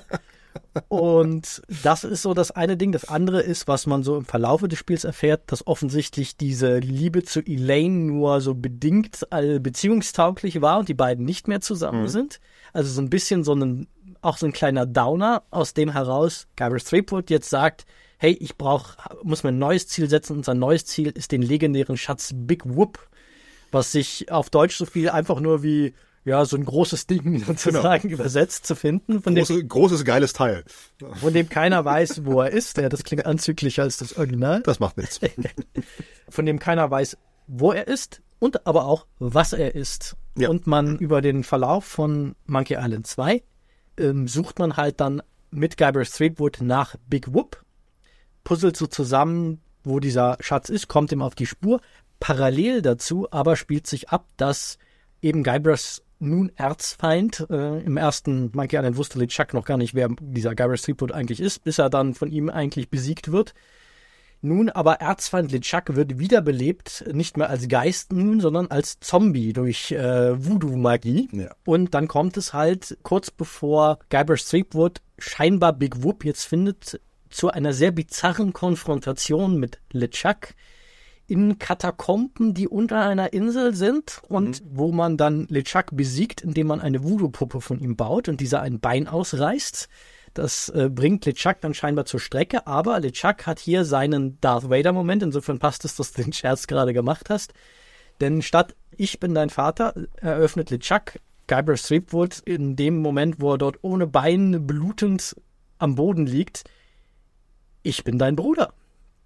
Und dann nimmt Guybrush ihm eine Maske ab und findet darunter in der Tat seinen nervigen Bruder Chucky, wie er es ausdrückt. Und dann wird es richtig bizarr, denn dann kommt plötzlich in diese Katakomben, die schon sehr modern aussehen, also so am ehesten vielleicht noch steampunkig ein bisschen, also auch wirklich aus dieser Piratenzeit völlig herausgefallen scheinen, kommt plötzlich eine Art Hausmeister rein und sagt: "Hey Jungs, ihr solltet nicht hier unten spielen, das ist gefährlich." Und dann Schnitt nach oben in einen Vergnügungspark, wo dieser Hausmeister mit einem Jugendlichen, also einem Kind, Guybrush Threepwood, vielleicht so 10-jährig oder sowas, und seinem etwas älteren Bruder Chucky herauskommt, sie auf seine Eltern treffen und die sich so sagen so: "Na, wo wart ihr denn, Jungs? Warum seid ihr wieder weggelaufen?" und so weiter. Ihr müsst uns schon Bescheid sagen, wir haben uns Sorgen gemacht, so, jetzt gehen wir irgendwie was zu essen kaufen und gehen nochmal auf die große Piratenschaukel." Also das sozusagen, als wenn diese Piratenwelt nur ein Traum von zwei Jungs gewesen wäre, die sich halt nur diese ganzen Abenteuer und diese Rivalität auch vorgestellt haben. So gut, so bizarr schon als Ende oder zumindest so mutig als Ende. Nur dann gibt es auch noch einen kleinen Moment, kurz bevor die Endcredits kommen, da laufen sie alle aus dem Bild und Chucky dreht sich nochmal in einem Bruch der vierten Wand, die es häufig in den Monkey Island Spielen schon vorher gibt. Ja, permanent. Dem Zuschauer, sozusagen den Spielern zu. Und so Blitze erscheinen über seinem Kopf, seine Augen leuchten. Es wird sozusagen angedeutet, okay, was ist dir jetzt passiert? Ist Chucky wirklich ein kleiner Junge? Oder ist er doch ein dämonisches Wesen, das dämonische Wesen LeChuck, das Guybrush jetzt mit irgendeinem schlimmen Fluch belegt hat, dass er jetzt glaubt, er sei ein kleiner Junge und sei nur in diesem Vergnügungspark gewesen. Ja. Und damit endet Monkey Island 2. Das war der Cliffhanger, der die Leute damals mit einem What the fuck-Gesicht zurückließ. Für mich die Frage, wenn es damals schon das Internet in der heutigen Form gegeben hätte, Social Media und so weiter, hätte dieses Ende damals einen Shitstorm ausgelöst? Ja. Glaube ich auch. Ja, also ich glaube, weiß noch nicht mal, ob ich glaube, es wäre so ein bisschen so ein Shitstorm gewesen wie, also vielleicht ein bisschen anders, aber so von der Richtung dieser Grafikstil, das heute gemacht wird, so ein bisschen so ein Quatsch-Shitstorm, wo man sagen müsste, ja, man kann gegen dieses Ende sein, aber mein Gott, der Künstler muss immer selber entscheiden, wie sein Werk aussieht. Ja. Aber ja, ich glaube, das ist damals schon kontrovers diskutiert worden, nur man konnte es natürlich nicht in der Breite mit Gleichgesinnten kontrovers diskutieren, weil es halt diese Kommunikationsplattform nicht gab. Ja. So, und Return to Monkey Island. Das ist, glaube ich, das Einzige, was wir noch im spoilerfreien Teil sagen sollten. Knüpft wirklich knallhart an. Wir sind jetzt mit einem Kind Guybrush Threepwood und seinem Bruder Chucky in diesem Vergnügungspark. Und da fängt es an. Ja, und an der Stelle endet der spoilerfreie Teil. Genau. In diesem Sinne, wer jetzt sagt so, ich möchte es noch spielen, wer das noch vorhat und sich jetzt nicht spoilern lassen will, denen sage ich jetzt vielen Dank, dass ihr so weit reingeschaut habt. Und warne euch, hier bei Spoilers, von nun an wird alles, was wir das Gefühl haben, was wir thematisieren müssen, um es zu diskutieren, wird jetzt thematisiert, egal ob das ein Spoiler ist oder nicht. Und man merkt ja natürlich an dem, was wir jetzt gerade erzählt haben, man kann nicht über so viel inhaltliche Details reden, ohne was zu spoilern. Richtig, das wird schwierig. Weil es halt gleich mit diesem Paukenschlag anfängt, dass es an dieses Cliffhanger-Ende sich rankt. Okay, so, jetzt war genug Zeit auszuschalten. Jetzt gehen wir rein in den Spoiler-Teil. Was passiert hier als nächstes?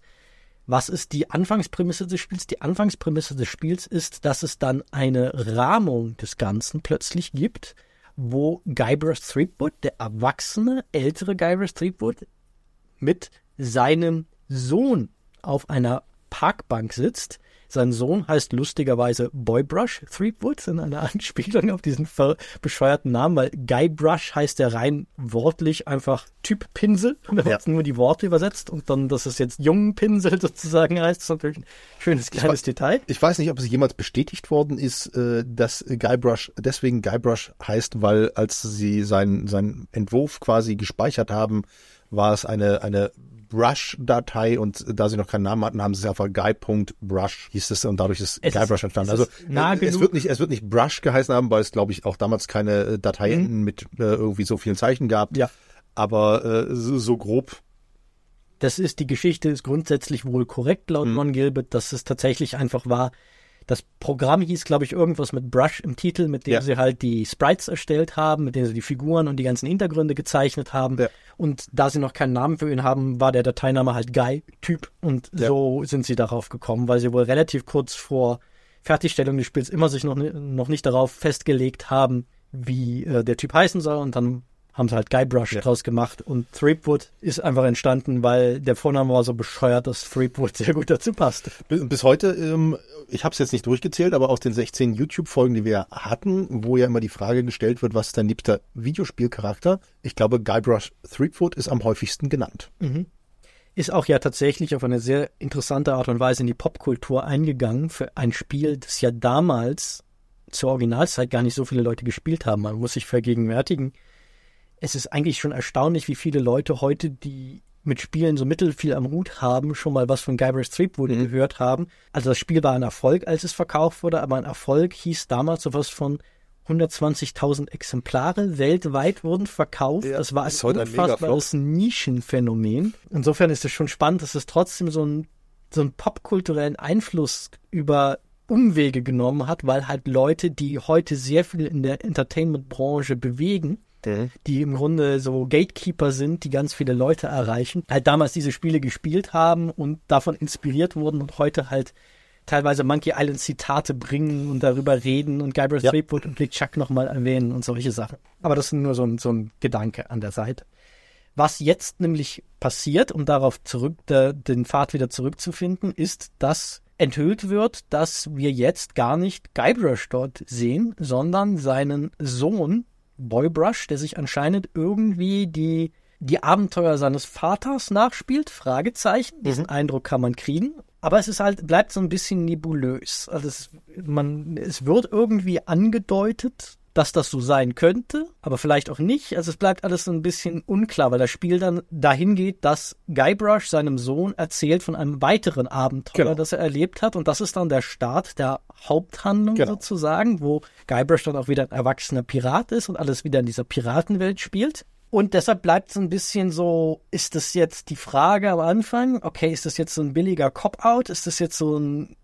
Ron Gilbert hat selber nie gewusst, was es mit diesem Ende auf sich hat und hat sich jetzt einfach so ausgedacht, so das ist so seine billige Erklärung dafür, dass das im Grunde da ein Cut passiert und dass das alles immer die beiden Söhne waren oder haben die Söhne sich womöglich, sind die beiden Spiele, die wir da erlebt haben oder bisher alle bisherigen Monkey Island Spiele, nur das Spiel sozusagen, die Spielversion von Boybrush, seine Fantasieversion von Dingen, die sein Vater aber wirklich erlebt hat oder steckt etwas ganz anderes dahinter, das bleibt am Anfang noch offen. Man kann das am Anfang in ganz viele Richtungen interpretieren. Ich habe es ein bisschen interpretiert in die Princess Bride-Situation, wo halt wirklich einfach einem kleinen Jungen eine Geschichte erzählt wird von halt bei Princess Bride ist ja der Opa und dann halt vom Vater. Ja. Das hat für mich völlig funktioniert, war mir vollkommen in Ordnung. Und dann habe ich halt Guybrushs Abenteuer gesehen, so wie er sie gerade seinem Sohn erzählt. Ich war aber skeptisch deshalb und dachte so, also entweder legen sie sich da gerade ein Ei oder da kommt noch irgendwas, weil es immer noch nicht diese 5 Minuten am Ende von Monkey Island 2 so ganz erklärt, warum ist da plötzlich dieser Cut zu dem kindlichen Welt. Das ist schon, wird dadurch nämlich nicht so ganz aufgelöst. Und was hat es hat es irgendwas zu bedeuten, dass LeChuck halt, oder besser gesagt, Chucky, der kleine Junge, der LeChucks Rolle sozusagen in dem Moment einnimmt, sich nochmal zur Kamera wendet und dann mit seinen dämonischen Augen und den Blitzen, was hat es damit auf sich? Also es wirft viele Fragen auf und ich war sehr gespannt am Anfang, ob die noch geklärt werden oder ob Ron Gilbert uns gerade allen so ein bisschen auf den Mittelfinger gibt und sagt so, naja, ich habe euch die ganzen Jahre so ein bisschen schon an der Nase durch die Manege, Nasenring durch die Manege geführt und wusste selber nie so genau, was danach kommen sollte. Ich hatte mir das alles noch nicht ausgedacht. Gehe ich auch von aus, dass ich das alles noch nicht ausgedacht hatte, aber dass er so überhaupt keinen Plan hatte und jetzt irgendwie selber sich so ein bisschen gefragt hat, oh Gott, wie komme ich aus der Nummer wieder raus? Das ist der Anfang und dann geht es in ein neues Abenteuer. Ich spiele den Ball jetzt einfach mal zu dir rüber, was so, wie du diese Story beschreiben würdest, weil ich habe gerade so einen Semi-Blackout, weil bei mir ist jetzt schon wieder noch ein Tacken langer her, dass ich es gespielt habe, wie ich diese Story umschreiben sollte. Oh, das kriege ich jetzt tatsächlich auch gar nicht so auf die Reihe, wie ich die Story da beschreiben würde.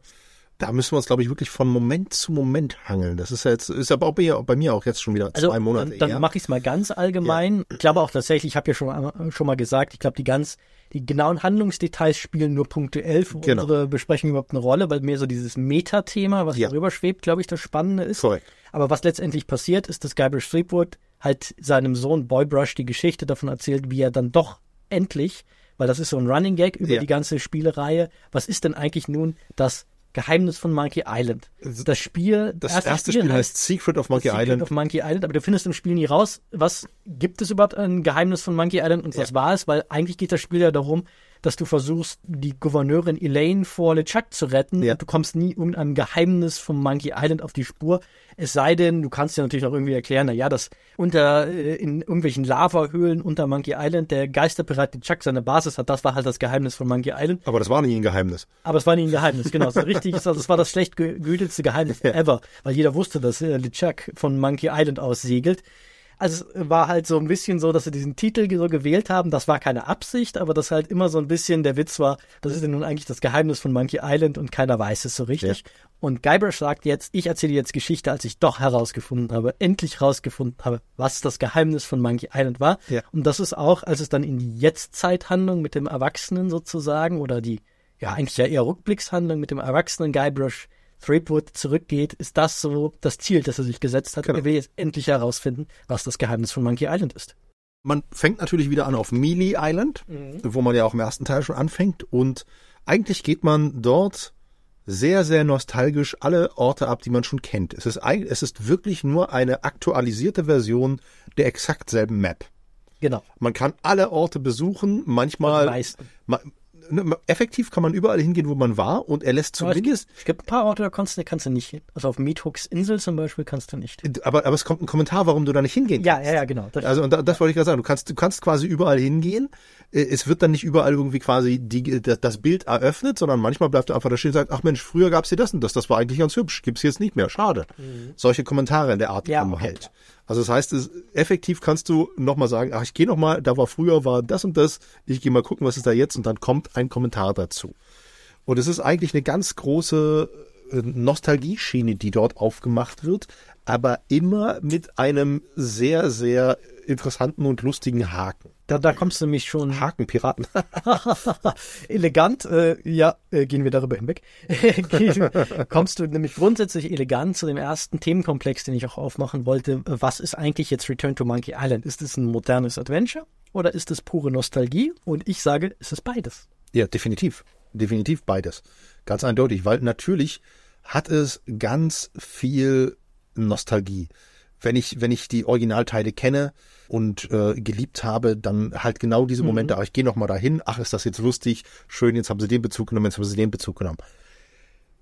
Ich glaube, aber genauso, und das spricht dann wieder für dieses, das ist ein modernes Adventure, ich glaube, dass dieses Spiel tatsächlich auch funktioniert für Leute, die noch nie Monkey Island gespielt haben, weil die Nostalgie so untergebracht ist, dass sie dir erklärt wird und du dementsprechend aus der Figur von Guybrush heraus das nachvollziehen kannst, auch wenn du selber keine persönliche Erinnerung daran hast. Und deswegen, ja, es ist Nostalgie, aber gleichzeitig auch einfach modern, weil es sich nicht auf der Nostalgie ausruht. Ja, und ich glaube, es gibt diese Doppelung da, dass diese Nostalgie halt für die Leute, die die vorherigen Spiele kennen, einen Mehrwert reinbringt. Es ist ein bisschen Fanservice, oder dass es jemals in so einem bemühten Fanservice abgleitet, weil die meisten Sachen sich dann doch relativ organisch einfügen in die neue Handlung, die sie jetzt erzählen. Aber wenn du halt diese ganze Nostalgie-Ebene drauf hast, wirst du, glaube ich, einfach Es macht auch so Spaß, aber du wirst nochmal eine andere Art von Spaß haben, weil du mehr Bezüge verstehst, weil es einfach dich bei gewissen Emotionen stärker abholt, die du halt so nicht damit haben wirst. Ich habe zum Beispiel das, was du jetzt gerade erzählt hast, dieses Ende von Teil 2, das habe ich gar nicht mehr so auf dem Schirm gehabt, weil Teil 2 habe ich tatsächlich nur ein einziges Mal gespielt in meinem Leben und das irgendwie 1998 oder so, lange, lange her. Teil 1 habe ich mehrfach gespielt, das letzte Mal ist auch gar nicht so lange her, muss 2020 oder so gewesen sein. Und wir haben ja auch mal ein Let's Play gemacht. Und dementsprechend war mir diese Verbindung zu Teil 2, zu dem Ende, die hatte ich wusste noch grob, aber es nicht mehr so detailliert. Und als dann jetzt der jetzige Teil losgeht mit Chucky und dem jungen, man glaubt, das ist Guybrush, hatte für mich nicht den konkreten Bezug zu den beiden Kindern, die da im zweiten Teil rauskommen, sondern es war einfach, sie setzen das jetzt so wieder an. Okay, alles klar. Weil ich dieses Ende nicht mehr auf dem Schirm hatte. Und es hat für mich trotzdem funktioniert. Absolut. Für mich setzte die Nostalgie für dich wahrscheinlich schon in dem Moment ein, in dem das Spiel einfach losgeht und es über Nostalgie funktioniert, weil du den konkreten Bezug zum Ende vom zweiten Teil da hattest. Für mich setzt die Nostalgie ab dem Zeitpunkt, wo sie nach Mêlée Island zurückkehren ein. Aber der Teil davor hat für mich wunderbar funktioniert, als ich die Kinder spiele. Der hat mich wunderbar unterhalten und ich dachte, mal gucken, was daraus jetzt entsteht. Und der hat für mich komplett ohne Nostalgie funktioniert. Und ich glaube, so wird das für alle Leute sein. Das war so eine seltsame Mischung, weil das würde ich noch nicht als nostalgisch beschreiben, was da passiert ist. Weil es da für mich vor allem das vorherrschende Emotion, diese enorme Spannung war, wo sie jetzt damit hinlaufen. Man hat ja jetzt so lange dann darauf gewartet, dass da endlich doch mal angeknüpft wird, weil wie gesagt, Monkey Island 3 nimmt so einen halbherzigen Bezug da drauf, aber wischt es faktisch weg, dieses Ende. Absolut, ja. Weil sie nicht so richtig was damit anzufangen wussten. Ja. Und das war schon so, die Nostalgie setzte so richtig auch erst auf Mêlée Island wieder ein, weil es da natürlich so richtig volle Kanne an den Anfang auch des ersten Teils zurückgeht und einfach mal sagt so, wirklich mal ganz an den Anfang zurück und wir wandeln jetzt in den Fußstapfen irgendwie dieser ersten Spielmomente von 1990. Aber halt, wie du richtig sagst, mit einem Twist, weil alles ist ein bisschen anders. In der Scum-Bar, das ist so die Bar, wo die Piraten sitzen, gab es im ersten Monkey Island ja die drei, so wurden sie genannt, die drei wichtig aussehenden Piraten. Yeah. Und da gibt es immer noch drei wichtig aussehende Piraten, aber das sind jetzt andere Leute. Ja. Und vor allen Dingen im Original waren es halt drei mittelalte weiße Männer und jetzt sind sie, und da kommen halt auch diese ganzen modernen Themen jetzt rein, jetzt sind sie divers. Da ist eine Frau dabei, da ist ein Schwarzer dabei, es ist halt eine buntere Version sozusagen dessen, was im ersten Monkey Island hast. Und das zieht sich durch das ganze Spiel, dieses Diversitätsthema. Generell ganz viele moderne Themen wie Umweltzerstörung.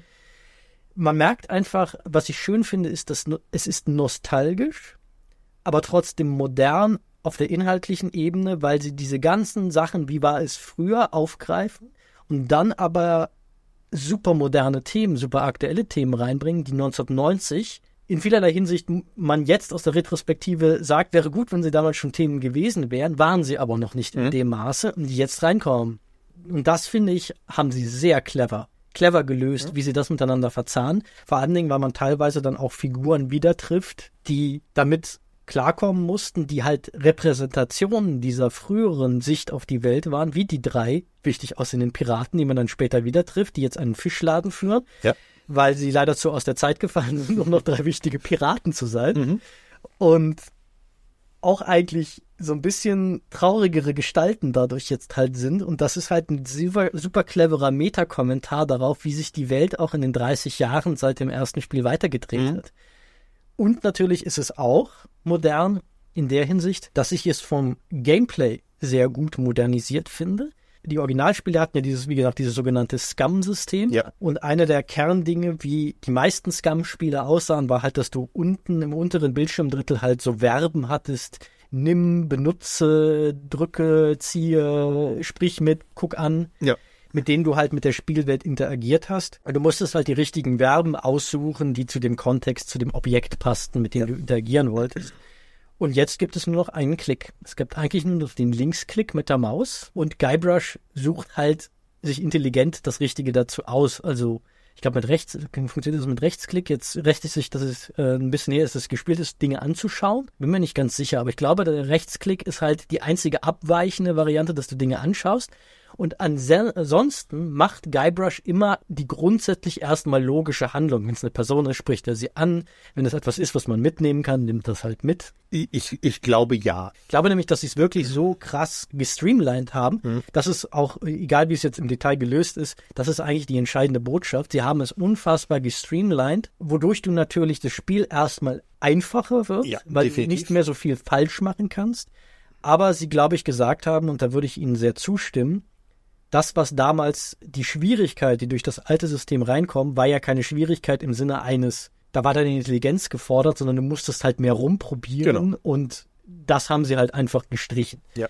Im vollen Bewusstsein, dass es dann nicht mehr ganz so lange dauert, so ein Spiel durchzuspielen, aber einfach zu sagen so, naja, ob jetzt auszuprobieren, ob du einen Gegenstand mitnehmen, ziehen, drücken, umdrehen konntest, das war ja nie etwas, das musstest du halt probieren, aber das hat dir nie Intelligenz abverlangt. Deshalb machen wir einfach dort, wo es eine sinnvolle Handlung gibt, macht er sie halt einfach in dem Moment, wo du draufklickst. Ja. Du kannst dir alle Gegenstände, die mit denen du interagieren kannst, was ein Komfortfeature gibt, das es schon länger gibt, kannst du dir anzeigen lassen. Es gibt ein über ein Objekt im Spiel integriertes Hintbook, also so ein wortwörtlich ein Buch, in dem Hinweise stehen, wenn du mal irgendwo nicht weiterkommst, dass du nicht eben die Spielwelt verlassen musst, die Immersion verlassen musst, wenn du irgendwo mal eine kleine Hilfestellung brauchst, sondern kannst halt einfach in dem Buch nachlesen. Und nicht, dass du nicht zu lange festhängst und so weiter. Ja. Also das Spiel ist tatsächlich, das meine ich überhaupt nicht negativ, es ist einfach. Genau. Es ist so einfach gemacht, dass auch jemand, der noch nie ein Spiel gespielt hat, wird mit diesem System klarkommen. Genau. Nicht nur sehr, sehr fest ein Adventure, sondern du sagst richtig, wirklich auch ein Spiel. Ja. Ich glaube, das ist ein Spiel, wo selbst Spieleleien spielerisch reinkommen. Ja. Und zwar sehr, sehr schnell. Ja. Das macht es, wie du richtig sagst, einfacher. Das Rätseldesign ist auch generell ein bisschen bereinigt um die schlimmsten Exzesse von LucasArts früher, die teilweise irre Ketten aufgebaut haben, was du alles machen musst. Das gibt es in Ansätzen wieder, weil was sie zurückbringen, was jüngere Adventures immer weniger hatten, ist die Nichtlinearität, die zum Beispiel frühe Adventures hatten, wo du sehr viele Schauplätze hattest, zwischen denen du frei wechseln konntest und dann teilweise von Schauplatz A einen Gegenstand einsammeln musstest, der an Schauplatz F dann wieder relevant wurde. Und ganz viel du halt so Sachen machst, dass du zwischen verschiedenen Schauplätzen wechselst, weil dir dann ein Gedanke kommt, ach, mit dem Gegenstand, den ich jetzt da gefunden habe, an dem neuen Schauplatz, kann ich vielleicht das Problem an dem alten Schauplatz lösen. Das haben sie zurückgebracht. Es gibt auch im Mittelteil des Spiels dann wieder, wie in dem zweiten Monkey Island, verschiedene Inseln, die du anfahren kannst. Also dass es diese Nichtlinearität wieder hat. Was es auch so schwierig macht, von A bis Z über die Handlung zu reden, was da passiert, weil diese Dinge in sehr unterschiedlichen Reihenfolgen passieren können. Ja. Aber es hat nicht mehr diese ganz abgefahrenen Rätsel, dass sie sagen, wir werfen jetzt Echtweltlogik über Bord und machen ein Rätsel zum Beispiel um ein Wortspiel herum. Es gab zum Beispiel in Monkey Island 2 ein berühmt-berüchtigt gewordenes Rätsel, wo es einen, wieder anachronistische Objekte, Hydranten, einen Feuerhydranten gab, den man öffnen musste, und man öffnete ihn mit einem Affen, den man an einer anderen Stelle eingesammelt hat. Es hat in der deutschen Übersetzung nie den geringsten Sinn ergeben. Ich meine mal irgendwo gelesen zu haben, dass die Originalübersetzer noch versucht haben, das irgendwie zu retten, indem sie noch einen Witz draus gemacht haben, der wenigstens im Nachhinein erklärt, warum das jetzt funktioniert hat. Okay. Und im Original ist es halt, dass ein umgangssprachliches Wort für eine bestimmte Art von Werkzeug, eine bestimmte Art von Schraubenschlüssel, ein Monkey Wrench ist. Das kenne ich sogar, ja. Und da der Affe, den du dann im Inventar als ein kleines Bildchen siehst, schon also ein bisschen so eine Form eines Monkey Wrench angenommen hat, weil er jetzt so eingequetscht in der Tasche von Guybrush Threepwood sozusagen sitzt, konntest du über 15 Umwege auch so ein bisschen darauf kommen, aber das Rätsel ist halt berüchtigt, weil... Ja. Das ist auch das Schlimmste dieser Art, aber dass es so Rätsel gab, wo sie wirklich Wortspiele zum Anlass genommen haben. Das ist jetzt die Lösung, obwohl es eigentlich streng genommen keinen Sinn ergibt, dass du mit einem Affen einen Feuerhydranten verstellen kannst. Das hattest du ja im ersten Teil auch schon im Deutschen mit dem war es das Gummihuhn oder so, was auch nicht gut, also was sich nicht übersetzen ließ. Im Englischen macht das Sinn, im Deutschen war es so, ja, okay. Ja, oder auch so andere Sachen, zum Beispiel im ersten Teil gibt es ja eine Stelle, da gibt es ja einen roten Hering, den berühmten roten Hering. Und im Englischen ist Red Herring ja so ein umgangssprachlicher Begriff für einen Gegenstand, der keine Bedeutung hat, der sinnlos ist, der dich auf eine falsche Fährte führt. Genau. Und der Witz halt ist, dass Guybrush, auch wenn man diesen Red Herring anguckt, sowas sagt, wieso, ich glaube, das hat keine besondere Bewandtnis mit diesem roten Hering. Ist einfach ein roter Hering. Ja. Und da hat er aber später eine Funktion und der Witz ist sozusagen, aber da musst du halt auch erstmal drauf kommen, dass ein Gegenstand, der funktionslos ist, aber doch eine Funktion hat. Mhm. Und solche extremen Sachen gibt es, wenn ich jetzt nichts übersehe, in Return to Monkey Island eigentlich nicht mehr. Da haben sie es ein bisschen zurückgefahren, dass du schon mit so Realweltlogik. Sie sind immer noch abgedreht oft, ja. Wie du da hinkommst. Du musst sehr abgedrehte Kombinationen teilweise finden. Aber sie haben halt diese ganz krassen Pfade. Also ich weiß verlassen, nicht. Wo die Dinge wirklich nur so über Augenzwinkern in Richtung Publikum funktionieren, bei den Problemlösungen. Es gibt das beim Humor noch, aber nicht mehr bei den Rätseln. Ich habe an einer Stelle, habe ich festgehangen und bin zwischen den Inseln und hergefahren wie blöde, weil ich dachte, meine Güte, wie soll das denn jetzt gehen? Und habe dann letzten Endes aber rausgefunden, dass ich einfach effektiv nicht richtig zugehört habe. Okay, ja. Und das war mein Fehler. Wenn ich vernünftig zugehört habe oder hätte, dann hätte ich früh auf die Lösung kommen können. Und so war das eigentlich immer. Ein bisschen hin und wieder mal rumprobieren, aber effektiv einfach. Also das Spiel erfordert von seinem Spieler Aufmerksamkeit. Mhm. Das ist wichtig. Wenn du mit Aufmerksamkeit an das Spiel rangehst und den Figuren zuhörst oder mitliest, dann wirst du jedes Rätsel lösen können, und zwar auf einer gewissen Logikgrundlage wirst du jedes Rätsel lösen können. Ein bisschen um die Ecke denken ist dabei, aber es war jetzt kein Rätsel bis kurz vor Schluss. Kurz vor Schluss gibt es ein paar seltsame, die auch ein bisschen... Stimmt, da gibt es... Ja, richtig, da gab es eins, wo ich dann auch dachte, Aber bei allen anderen vorher gab es nie diesen Moment, wo ich dachte, wo man die Hände in die Luft wirft und sich fragt, wie soll man denn darauf kommen? Du bist jetzt bei den Affe-Statuen zum Schluss, ne? Ja, genau. Ja, genau. Die sind ein bisschen, schwierig designt. Ja, da habe ich auch gedacht, Also es ist auch nicht so, dass die jeder Logik entbehren, aber da sind sie schon wieder so ein bisschen in diesem älteren Kosmos unterwegs, wo es manchmal auch ein bisschen sehr schräg wurde, brauchen wir jetzt auch gar nicht zu vertiefen. Wer spielt, wird die Stelle dann wieder erkennen. Und wird auch daran nicht scheitern, weil es ist kurz vor Ende, dann muss man halt einfach nur mit ein paar Gegenständen ausprobieren. Genau, es gibt nicht mehr so viele Möglichkeiten. Ja. Das heißt, selbst wenn man sich diese Logik dann nicht erschließt, mit Trial and Error kann man es auch schnell raus. Genau, mir hat sich die Logik nicht erschlossen. Ich habe es durch Trial and Error rausgefunden, und zwar relativ zügig. Mir hat sich irgendwie bei den, ich glaube, 3 Statuen oder 4 waren es, aber irgendwie bei 3, sagen wir mal, wenn es 3 waren, bei 2 von 3 hat sich mir tatsächlich die Logik erschlossen, und bei der 3. bin ich dann auch drüber gestolpert. So ungefähr würde ich die Rate jetzt auch sagen. So. Ja. Aber insgesamt sind da halt überall diese Komfortsachen auch drin. Zum Beispiel, wenn du sagst, man muss halt aufpassen, zum Beispiel, was gewisse Figuren sagen, weil da Hinweise drinstecken, dass es ja auch so eine Art Dialogtagebuch gibt, dass du die Dialoge wieder anhören kannst. Das ist also nicht bei den Monkey Islands gab es durchaus so Situationen, wo Hinweise nicht nochmal kamen. Wenn du die dann einmal verpasst hattest, dann war es halt entsprechend schwieriger, das Rätsel zu lösen. Und solche Sachen sind halt modernisiert worden, dass man sagt, so, nein, sowas ist frustrierend potenziell. Das sollte ein Spiel nicht mehr haben. Also kannst du dir... Erstens, sie haben sehr darauf geachtet, dass wenn du Figuren nochmal ansprichst, dass sie die wichtigen Hinweise nochmal geben, in einer leicht anders formulierten Version. Ey, was machst du denn? Du sollst doch das und das und das machen. Genau, sogar so ein bisschen deutlicher schon werden, um dich in die richtige Richtung zu schubsen. Aber du kannst dir halt alles auch nochmal anhören. Da sind halt ganz viele Sachen drin, wo ich sage, so, das ist ein richtig gut durchdachtes, gut designtes, modern designtes Adventure, das ernst nimmt, was die Stärken früher der Adventures waren, aber auch anerkennt, nicht alles, wo man sich nostalgisch verklärt dran zurückerinnert, war auch Gold, und manche der Dinge sind schlecht gealtert, und die schlecht gealtert sind, die können auch mal gehen. Ja. Und das muss ich sagen, Chapeau dafür. Das ist so etwas, wo ich nämlich zum Beispiel viele moderne Adventure-Entwickler, die in dieser Nische noch weiter sagen, die kleben oft noch sehr an diesem nostalgischen, wie es früher war, weil sie selber halt solche Erinnerungen damit verbinden und werden da oft nicht so, sind oft nicht bereit, weil sie sagen, nein, das muss schwer sein, nein, du musst halt aufpassen. Da sagt der es, das zwar nicht das Adventure erfunden, aber dieses Muster, an dem sich heute alle orientiert haben, die Leute, die das erfunden haben, Ron Gilbert und Dave Grossman, sagen da völlig knallhart so, nö, das muss nicht so sein.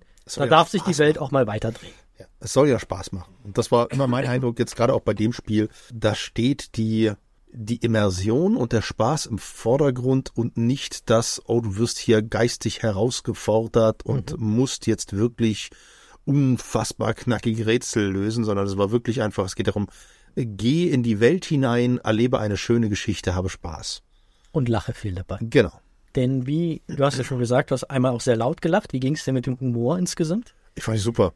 Ich fand den super. Ich kann dir jetzt keinen speziellen Witz mehr tatsächlich gerade eben so spontan nennen, aber es war für mich Monkey Island pur. Ja. Es war Monkey Island pur mit sämtlichen Hinweisen, mit sämtlichen auch wirklich Kleinstdetails. Ich hatte zum Beispiel auch sehr Spaß daran, an den Quizkarten, die man gefunden hat. Das sind so kleine Goodies, die völlig sinnlos sind, überhaupt keine Rolle spielen. Genau, es gibt jetzt Sammelobjekte in einem Adventure. Auch da ist es sehr modern, aber du kannst es dann auch komplett ignorieren. Ja, es spielt überhaupt keine Rolle. Und es geht halt dadurch, dass es diese Quizkarten sind, die dir so Trivia-Fragen zu den früheren Monkey Islands oder auch teilweise zur Entwicklung stellen, geht es halt auch so ein bisschen augenzwinkern mit diesem Konzept des Sammelobjektes. Ja.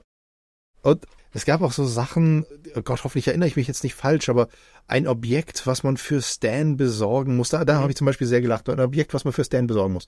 Es ist gar nicht so einfach, da ranzukommen. Und dann gehst du da hin und dann stellst du dich raus, das ist völlig sinnlos, er braucht es gar nicht, er wollte es nur haben. Und fertig. Ich musste sofort an Guardians of the Galaxy denken, hier der Waschbär, ich habe seinen Namen vergessen, der war hier, von dem Typ hätte ich gern das Auge. Hier habe ich das Auge. Ja, ich brauch's nicht. Aber es hat mir total Mühe gekostet. Ja, ich fand's nur lustig. Ja. Und das war irgendwie so. Ich wollte sehen, ob du es wirklich machst. Ja, und das war so dieser Humor, geil. Und du gibst dir da Mühe, um dieses Dingens zu kriegen. Kommst hin, hier, ich hab das und das gefunden. Ja, brauche ich aber nicht. Also ein Beispiel, das mir sehr im Kopf geblieben ist, auch aus, glaube ich, weil Ron Gilbert nochmal Bezug darauf auf Twitter genommen hat später. Mittlerweile postet er nämlich doch wieder, weil er sich ein bisschen beruhigt hat, glaube ich. Ja, es ging ja mit dem Shitstorm so weit, dass er gesagt hat, er wird sich von Social Media zurückziehen und er wird auch nie wieder ein weiteres Spiel machen. Also den hat es wirklich sehr hart getroffen. Es soll auch ein sehr introvertierter, sensibler Typ sein, der halt sowas nicht so gut dann verdauen kann, glaube ich. Aber was mir in Erinnerung geblieben ist, und das finde ich ist ein Paradebeispiel dafür, wie der Humor funktioniert und auch diese Anachronismen, die es in diese Piratenwelt reinbringt, funktioniert.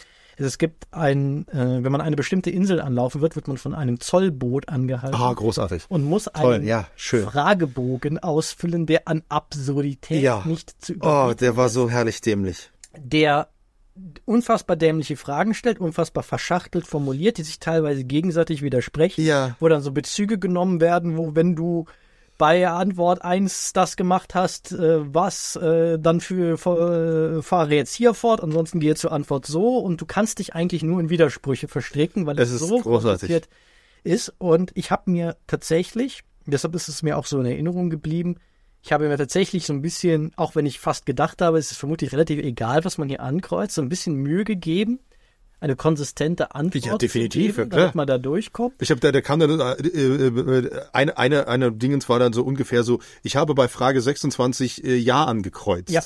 So, und nur dann durftest du es ankreuzen. Habe ich natürlich zurückgescrollt, habe geguckt, was habe ich bei der Frage 26? Habe ich okay. So als wenn man so einem echten Formular richtig, ich habe das wie ein richtiges Amtsformular, um da die Zollfrage zu bestehen, natürlich. Und das lustig. Ich weiß nicht, ob das relevant ist oder ob man das, ich habe keine Ahnung. Ich dachte halt auch, es wäre relevant, stellt sich heraus, nö, ist es nicht.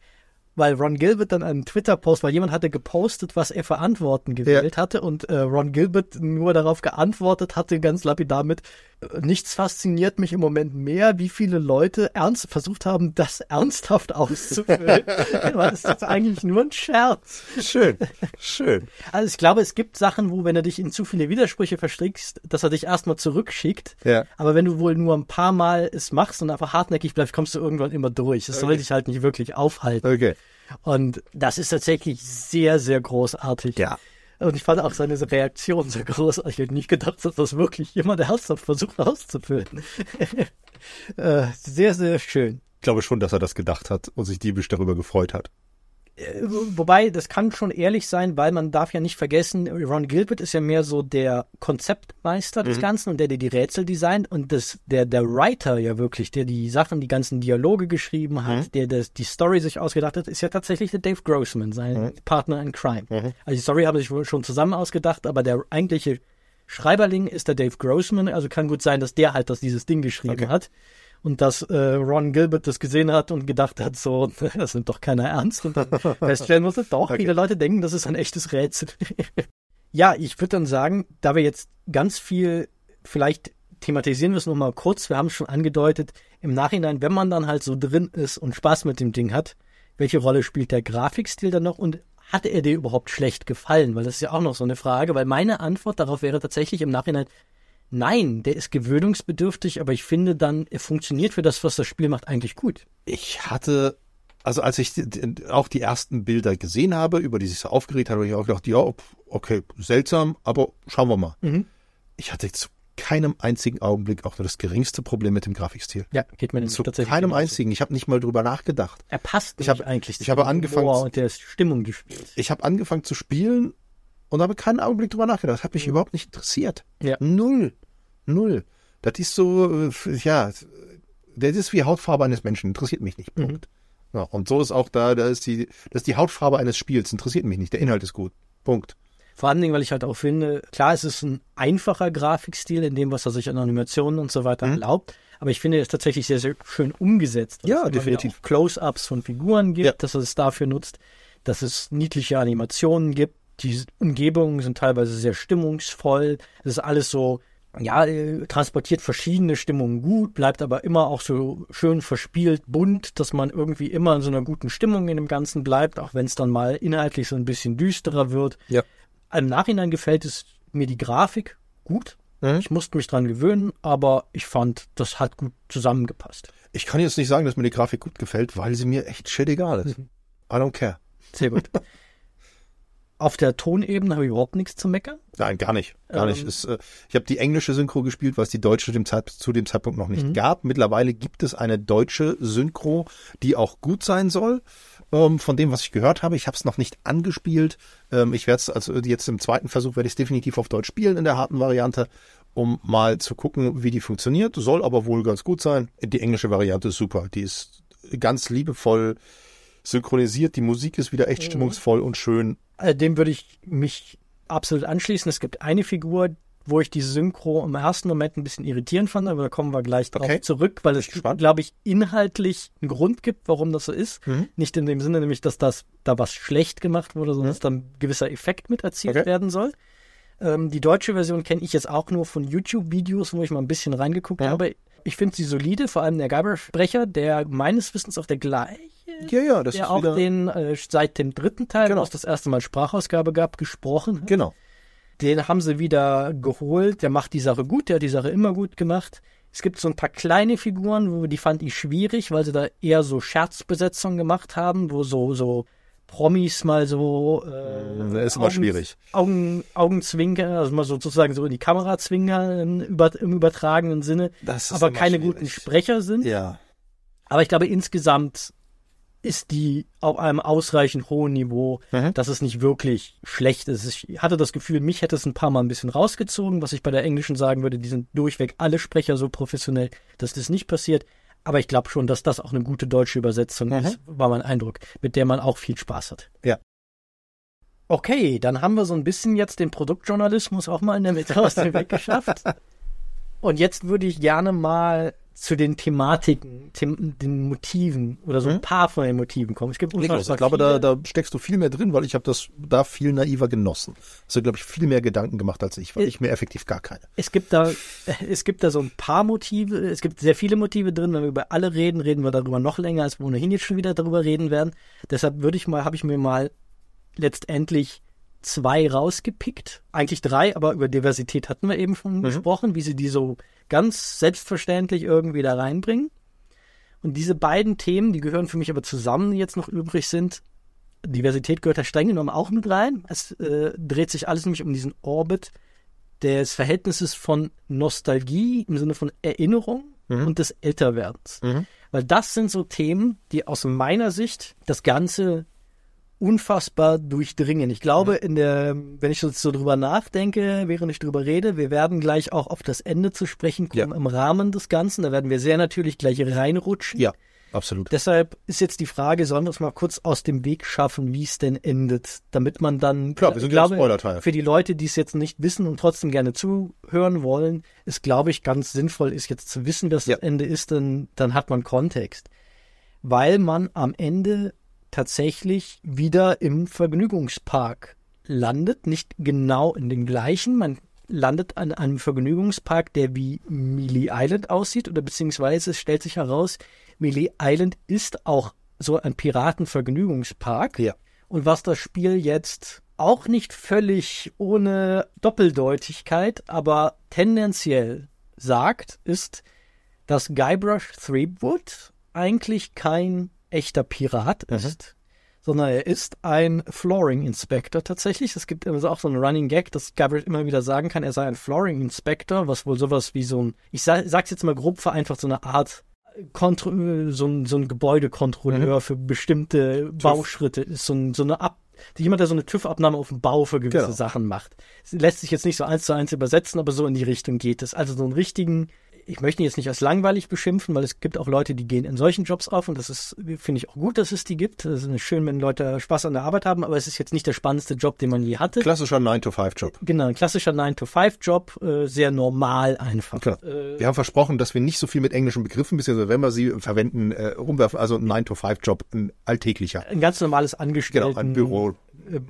Tätigkeit, wo man halt morgens zwischen 8 und 9 zur Arbeit fährt und abends zwischen 4 und 5 ist man halt wieder zu Hause. Genau. Man hat in dieser Zeit, der muss jetzt nicht unbedingt furchtbar gewesen sein, der Job, aber man hat halt nicht die spannendsten Sachen erlebt. Man macht halt seinen Job und er ist jetzt nicht aufregend. Man nimmt den Job selten mit nach Hause. Genau. Ist keine so große Erfüllung auch, dass sich das lohnen würde, ihn mit nach Hause zu nehmen. Ja. Und die Figuren, denen man begegnet, die sind alle, das wird angedeutet, dass das die meisten zumindest, auch irgendwie reale Figuren sind, zumindest teilweise. Stan zum Beispiel ist eine reale Figur. Ja. Stan wird dort gezeigt, als er ist sozusagen der Besitzer dieses Vergnügungsparks oder der Betreiber dieses Vergnügungsparks. Und Guybrush, und die ist auch real, Elaine, sind gewissermaßen so Stammgäste von ihm, weil die immer wieder in diesen Vergnügungspark kommen, sich so richtig wie in so einem Live-Action-Rollenspiel verkleiden, sich komplett in diese Piratenfantasie reinnörden und dort halt sich vorstellen, dass sie diese Abenteuer erleben. Und das, was wir sehen, ist tendenziell die Fantasie von diesem Guybrush, der sich in diese Piratenwelt reindenkt, aber seine Frau macht da schon mit. So ein bisschen, glaube ich, gefällt es ihr auch, aber es wird auch so angedeutet, dass sie so ein bisschen an den Punkt gekommen ist, wo sie es nur noch toleriert und ihm zuliebe mitmacht, aber so richtig ist ihr Herz da nicht mehr drin. Sie auch so ein bisschen so andeutet, sehr liebevoll, aber schon so ein bisschen sagt, so, können wir jetzt auch mal gehen, Guybrush? Und es letztendlich damit endet, dass Stan sagt, okay, Guybrush, wir kennen uns jetzt ja schon so lange, du kannst gern noch bleiben, aber wenn du fertig bist, mach das Licht aus. Ja. Und das Letzte, was man macht, damit das Spiel wirklich in die Credits geht, ist das Licht aus. Nicht zwangsläufig. Weil dieses Spiel hat verschiedene Enden. Ja. Je nachdem, wie du es spielst und wofür du dich zum Schluss entscheidest. Aber grundsätzlich diese Andeutung, dass das alles seine Fantasie ist, dass ein Mensch mit einem normalen Alltagsjob ist, der sich in diese Piratenwelt immer wieder reindenkt, weil er so eine Sehnsucht nach diesem Abenteuer hat. Nach etwas, was eine höhere Bedeutung hat, wo Geheimnis und Mysterium noch drin ist, wo man nochmal Kind sein kann. Ja. Das ist allen diesen Enden gemeinsam, dass sie das zumindest nahelegen, dass jetzt das ist, Thema ist. Also meine Frage an dich, wenn wir jetzt schon mal beim Ende sind, was war das erste Ende, was du erlebt hast? Also ich hab direkt zwei Enden quasi erlebt. Was war dein erstes Ende? Quasi das, wo du, weil ich behaupte mal, das ist das, was intuitiv für dich das Richtige ist. Klar. So, also was war dein erstes Ende? Aber das liegt auch daran, glaube ich, diese Behauptung, diese These möchte ich jetzt voranstellen, dass es intuitiv für mich das Richtige ist, dass einem das Spiel ja auch eine Wahl lässt, wie man jetzt durch eine Dialogauswahl, wie man jetzt das, was man gerade gesehen hat, interpretiert. Nicht nur, dass man unterschiedliche Dinge noch machen kann, während man in diesem Vergnügungspark ist, sondern dass es einem auch nochmal weil es nochmal auf die Bank zurückschneidet zu der Guybrush, der mit seinem Sohn Boybrush da sitzt. Und dann muss man interpretieren, was das Geheimnis von Monkey Island jetzt wirklich ist, was es zu bedeuten hat, was man gerade gemacht hat. Es schneidet nicht zwangsläufig auf diese Bank zurück mit Boybrush. Ach, tatsächlich gibt es auch Varianten, wo es das nicht tut? Ja. Okay. Deswegen, was war dein Ende? Okay, mein Ende war, was, glaube ich, ein Faktor ist, es gibt da so ein kleines Diorama, wo der Geisterpirat LeChuck ist mit so einer Schatzkiste, wo angedeutet wird in der vorherigen Handlung, in dieser Kiste ist das Geheimnis von Monkey Island, den man halt wie so ein MacGuffin, das sind so diese Objekte, so Erzählungen, die keine inhärente Bedeutung haben, aber denen die Figuren halt hinterherjagen. Ja. Sowas wie die Bundeslade bei Indiana Jones zum Beispiel. Oder der Koffer in Pulp Fiction, wo es nur rausleuchtet. Ja. Und du kannst zum Beispiel diese Truhe aufmachen und dadurch öffnet sich ein neues Ende. Ich habe die Truhe nicht aufgemacht. Mhm. Mein Gefühl war an dem Punkt schon, spielt überhaupt keine Rolle mehr, was in dieser Truhe ist. Weil das wahre Geheimnis von Monkey Island dabei war schon in meinem Kopf, ist ganz was anderes. Und dann habe ich die Truhe nicht geöffnet. Ich habe stattdessen mich noch ein bisschen umgeguckt, habe mir ein paar Sachen angeguckt, habe mir so angehört, was sagt Guybrush jetzt mit diesem neuen Background dazu. Und dann habe ich das Licht ausgemacht und bin mit Elaine nach Hause gegangen sozusagen. Mhm. Und dann in dieser Variante schneidet es zurück auf die Bank nochmal, wo, ich hoffe, die Reihenfolge erzähle ich jetzt noch richtig, wie gesagt, das ist ein bisschen her, aber das ist jetzt, glaube ich, auch nicht so relevant. Guybrush und Boybrush sitzen und Boybrush ist natürlich mega enttäuscht, weil er sich jetzt natürlich eine Piratengeschichte erwünscht hat und jetzt geht das so aus, lamer Ende, so nach dem Motto. Sagt dann auch sowas ganz am Schluss nochmal wieder im Sinne, ich finde das Ende scheiße, ich spiele jetzt mein richtiges Ende, geht los, oder im Sinne. Er fragt halt so, was ist denn, hey, du hast nicht mal die Kiste aufgemacht, was war denn jetzt das Geheimnis von Monkey Island? Weil er will natürlich wissen, was war das Geheimnis von Monkey Island? Er nimmt sozusagen die Perspektive von all den Spielern, die jetzt all die Jahre gefragt haben. Und du hast so ein paar Sachen zur Auswahl und die für die ich mich entschieden habe, ist, das wahre Geheimnis von Monkey Island ist, dass Geheimnisse in Kisten, also so sinngemäß, dass Geheimnisse in Kisten keine Rolle spielen, sondern die wahren Schätze, die Menschen, denen wir auf unserem Lebensweg begegnen sind, und die Erlebnisse, die wir mit ihnen teilen. Mhm. Das ist das, was ich ausgewählt habe, weil das war das, deshalb hat es mich auch so berührt, in dem Moment unfassbar abgeholt hat, mit dieser Perspektive auf das Älterwerden, wenn man jung ist, sich so ausmalt, was man im Leben alles erreichen wird und denen eine unfassbare Bedeutsamkeit zumisst. Bei mir zum Beispiel sowas wie, im Grunde, ich will noch Hollywood und große Filme machen,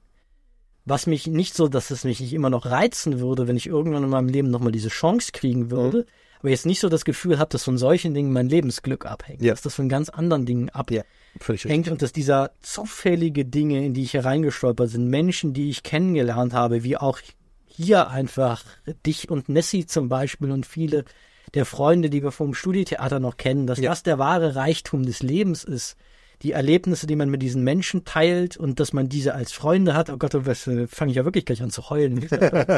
Vor Rührung. Dass ich das halt in dem Moment für mich richtig angefühlt habe und dass Guybrush im Grunde auch jemand ist, der zu diesem Schluss gekommen ist. Mhm. Weil in diesem Ende kommt dann Elaine, nachdem Boybrush losspurtet, Elaine nochmal rein und sagt, hey, hast du alles gesehen? Sollen wir nach Hause gehen? Und Guybrush dann von sich aus einfach sagt, das kannst du, glaube ich, nicht mehr auswählen. Ja, wir können nach Hause gehen, aber gib mir noch einen Moment, ich möchte noch einen Moment lang hier sitzen. Dann geht Elaine aus dem Bild und das Spiel endet damit, dass die Kamera ganz subtil an Guybrush heranfährt, der so einen Blick hat, der mit diesen einfachen grafischen Mitteln ist. Mhm. Super geschickt, du kannst nicht ganz zuordnen, guckt er dich an durch die vierte Wand, guckt er leicht an dir vorbei, guckt er träumerisch in die Ferne. Du siehst ihn einen Moment noch da sitzen, er sagt nichts, er macht nichts. Die Kamera verweilt auf ihn und plötzlich schneidet sie einfach auf schwarz. Mhm. Okay.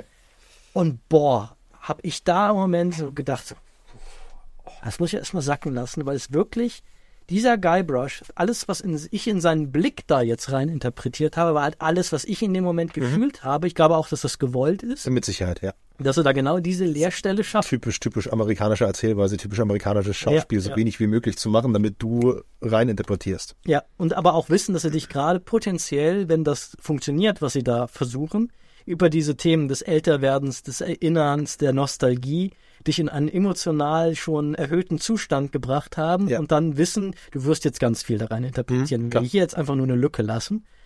Und boah, hat mich das erwischt, weil ich dann wirklich noch da saß und während der Abspann dann lief, echt darüber nachgedacht habe, wie habe ich früher über diese Dinge gedacht, über verschiedene Dinge gedacht, wie war früher mein Verhältnis zu so Dingen wie, ich will was erleben, Abenteuer, raus in die Welt.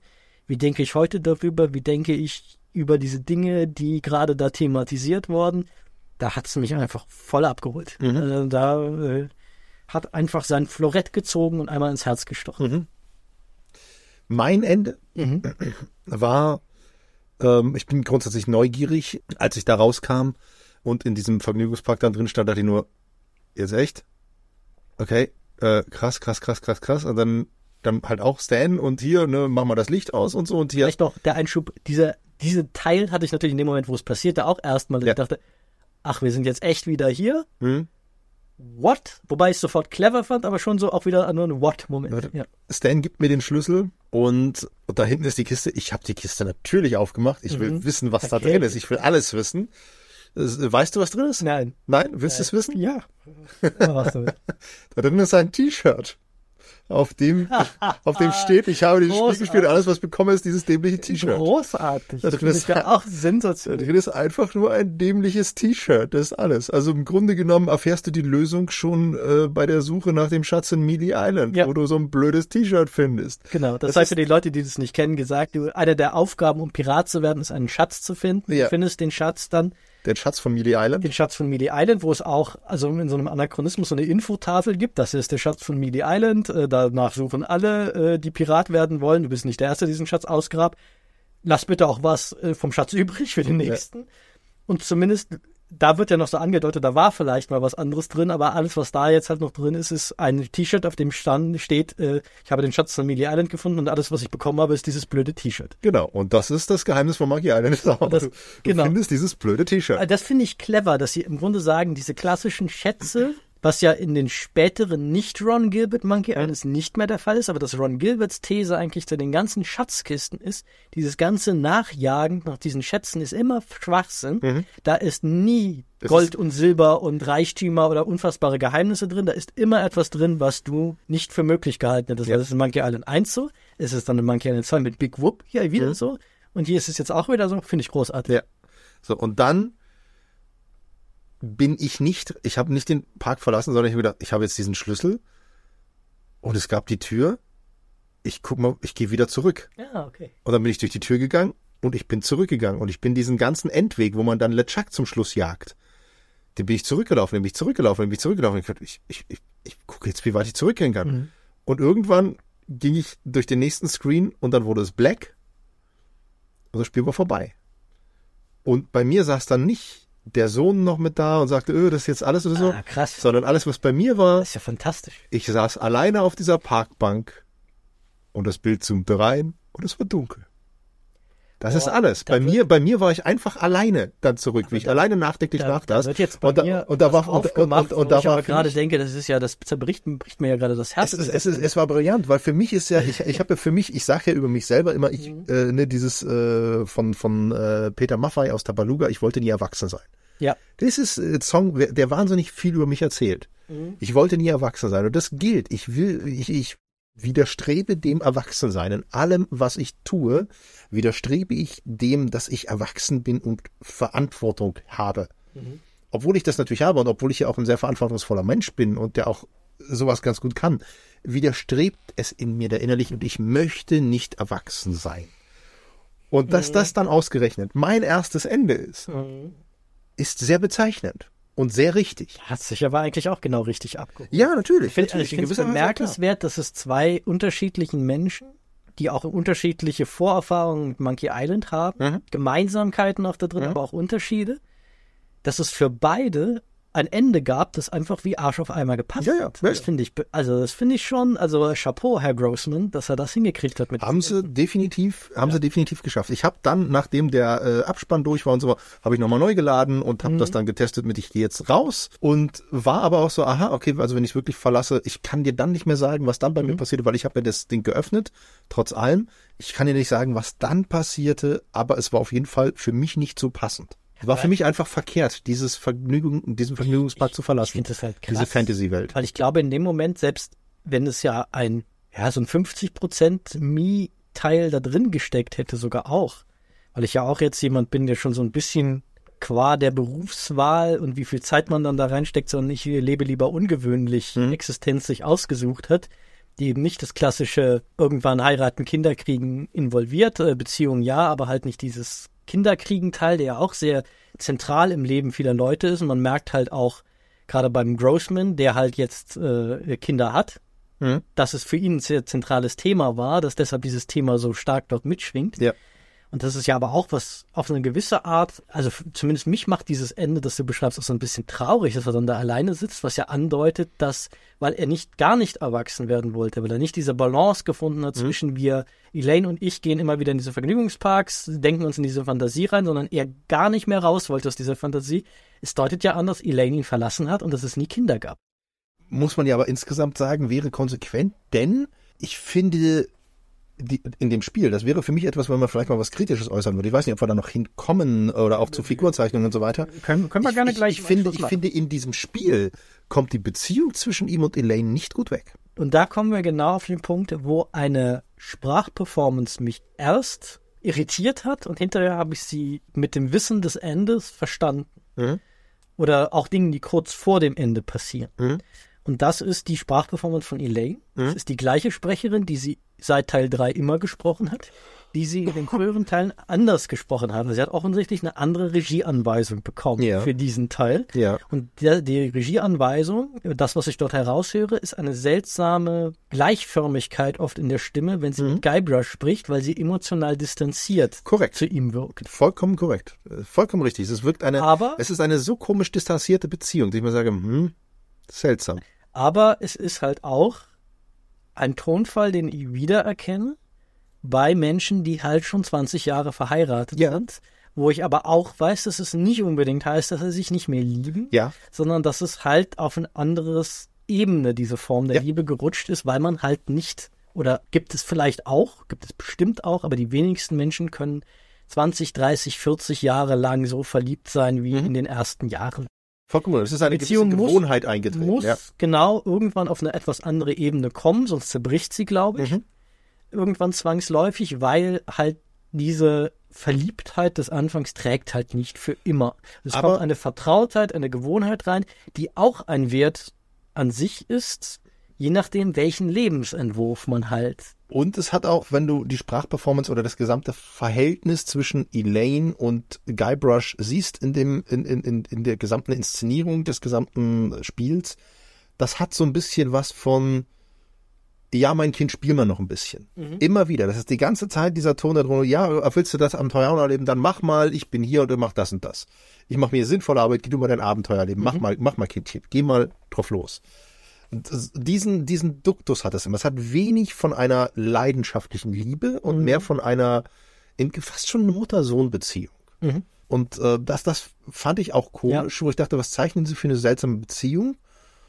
Und geht ja in gewisser Weise dann auch sowohl mit deinem Ende einher, als auch mit meinem. Absolut. Wo sich meine Figur weigert, diese Fantasiewelt zu verlassen und dadurch Elaine gar nicht mehr Teil dieser Fantasiewelt ist. Oder, so, ich würde es wirklich fast so hart interpretieren, weil ja die Kinder plötzlich auch weg sind dann in dieser Variante, Elaine irgendwann gesagt hat, ey, ich will dir ja deine Fantasie nicht nehmen, aber wir müssen auch unser reales Leben manchmal zusammenleben und irgendwann gesagt hat, nee, das funktioniert für mich nicht mehr, Alora, ich bin dann mal weg.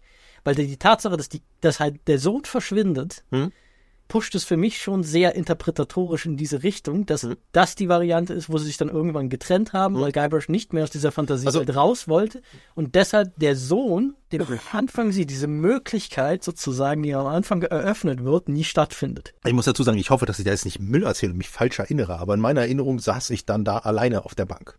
Ich hab das tatsächlich auch gelesen, dass es Varianten gibt, wo es den Sohn nicht gibt, sozusagen am Ende. Und da habe ich damals schon gedacht, so hui, das klingt irgendwie wie, dass es eine Variante gibt, die halt diese komplizierte Beziehung, diese möglichen Bruchstellen, die da halt drin angelegt sind, so zu Ende spielen, dass es auch die Variante gibt, wo die beiden halt aufgrund gewisser Dinge, für die sich Guybrush entscheidet, nicht zusammenbleiben.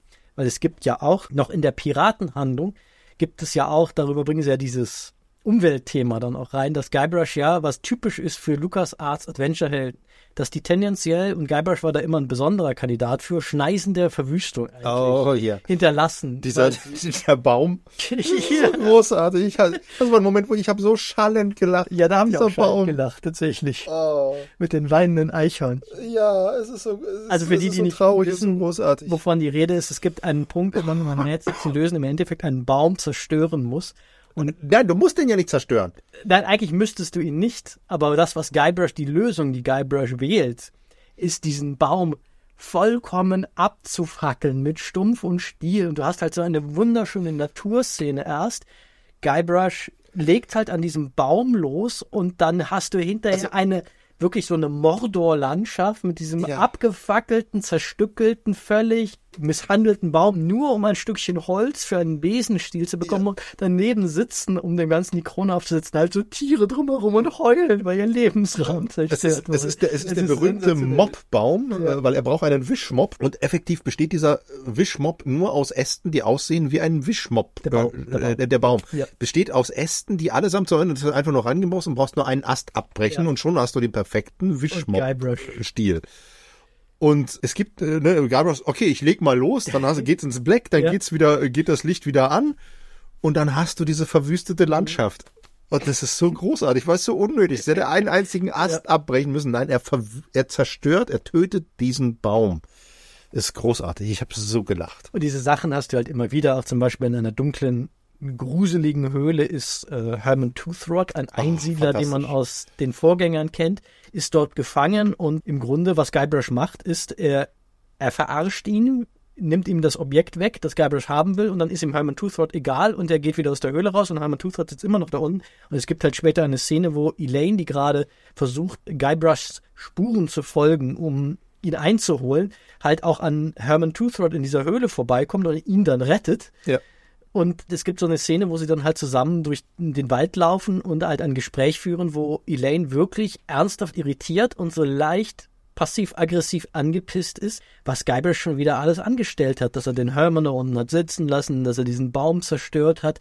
Und man merkt wirklich, sie fremdelt in dem Moment mit ihm, mit wem sie da geheiratet hat. Ja, definitiv. Und da ist das halt diese Konfliktlinien angelegt. Und ich finde es mega spannend, dass du dann am Ende entscheiden kannst, sind die jetzt ein Dealbreaker oder sind die nur, in Anführungszeichen, das, was vermutlich die meisten Eheleute in ihrem Leben irgendwann erleben, wenn sie sehr lange zusammenbleiben, dass man auch die Fehler des Partners stärker sieht als in den frühen Jahren. Und manche davon, auch weil man sich vielleicht in unterschiedliche Richtungen entwickeln, mehr nerven, und dann die Frage, als sie das früher getan haben, und dann die Frage ist, okay, hat man noch eine gemeinsame Basis oder nicht? Ja.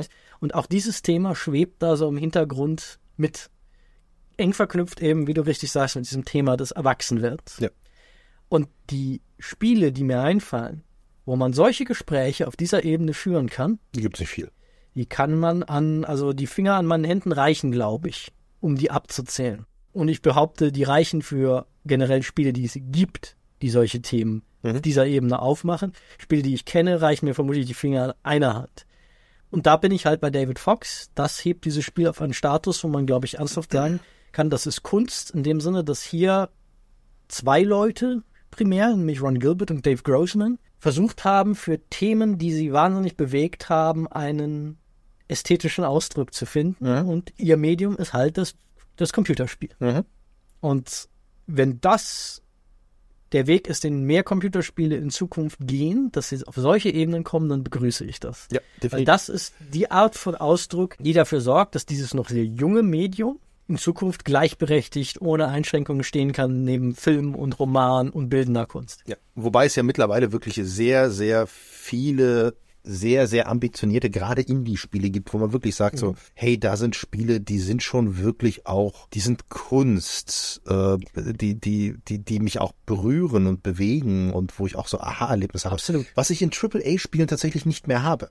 Ist sehr selten geworden. Es ist, Witcher 3, da gab es noch Momente, wo ich wirklich da saß und dachte, boah, fuck, welche Entscheidung treffe ich jetzt? Und, auch Mass Effect, das ich ja kürzlich nochmal in Shortcut besprochen habe, hat auch... Das habe ich noch nie gespielt. Also ich glaube, dass das Mass Effect eines der Spiele ist, die Witcher-Macher auch sehr inspiriert haben. Ja. Die haben ja auch engere Verbindungen zu BioWare, zufällig.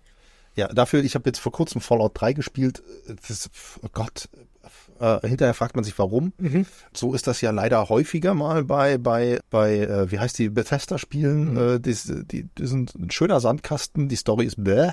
Auch bei den Nebenquests ist die Story selten gut und hinterher fragt man sich, warum haben wir eigentlich so viel Zeit da rein verbaselt. Witcher 3 kann ich da immer noch wirklich wärmstens empfehlen, weil das auch Sachen sind, wo man auch mal seine eigene Moral hin und wieder mal hinterfragt, weil man halt zwangsläufig unmoralisch handeln muss oder einfach aus dieser Amoralität, die diese Welt hat, nicht herauskommt. Aber das sind so wirklich viele, viele kleine Indie-Spiele, wo man so Perlen entdeckt und so Momente hat, wo man sagt so, krass, da denke ich jetzt mal einen Augenblick auch über mich selber nach.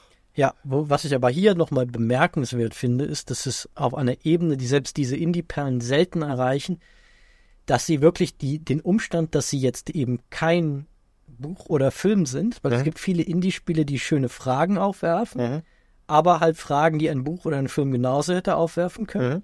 Diese Thematik hätte natürlich ein Film oder ein Buch auch aufmachen können, die jetzt Return to Monkey Island aufmacht, aber der Umstand, dass du so unterschiedliche Antworten auf die Fragen, die dir das Spiel stellt, geben kannst, das, finde ich, hebt es nochmal heraus, weil es wirklich eines dieser Spiele ist, deren Handlung wirklich etwas dadurch gewinnt, dass sie Spiele sind und du Entscheidungen da treffen kannst. Ich meine, ich weiß jetzt gar nicht, wie viele Enden es gibt. Ich hatte mal irgendwo was gelesen von 12. Ich weiß nicht. Und die Person, die es geschrieben hat, schrieb aber schon als Disclaimer ran, ich bin mir nicht sicher, ob ich wirklich alle schon entdeckt habe, weil die Macher wollen nichts dazu sagen, wie viele es wirklich gibt. Dass es so viele Enden gibt und zumindest die zwei, die wir erlebt haben, beide eine solche Signifikanz entwickelt haben, dass man auch so denkt, so, ja, da hat das Spiel dich auch geschickt dahin gelenkt, dass du das machst, was dir wirklich auch dich gerade bewegt. Respekt. Ja. Also ich sag mal, selbst wenn ich mich jetzt vielleicht vertue und ich saß gar nicht alleine auf der Bank, sondern da war noch irgendwas kurz davor. Selbst wenn ich vertue, ist ja schon bezeichnend, dass das für mich die Erinnerung daran ist. Aber es gibt diese Variante definitiv. Die habe ich nämlich mir auf YouTube mal ein paar angeguckt und es gibt definitiv Varianten, wo es das Kind nicht gibt. Und das alleine finde ich. Also ich bin mir eigentlich ziemlich sicher, dass ich da nicht mit meinem Sohn saß. Aber es würde auch Sinn machen. Selbst wenn es nur meine Erinnerung ist, ist das ja bezeichnend, dass die Erinnerung das daraus macht aus diesem Ende. Genau, aber es macht für mich Sinn, weil die Entscheidung, die du da getroffen hast, ja die ist, nein, ich will nicht aus der Fantasiewelt raus, die total logisch für mich erklären würde, warum der Sohn nicht da sitzt. Klar.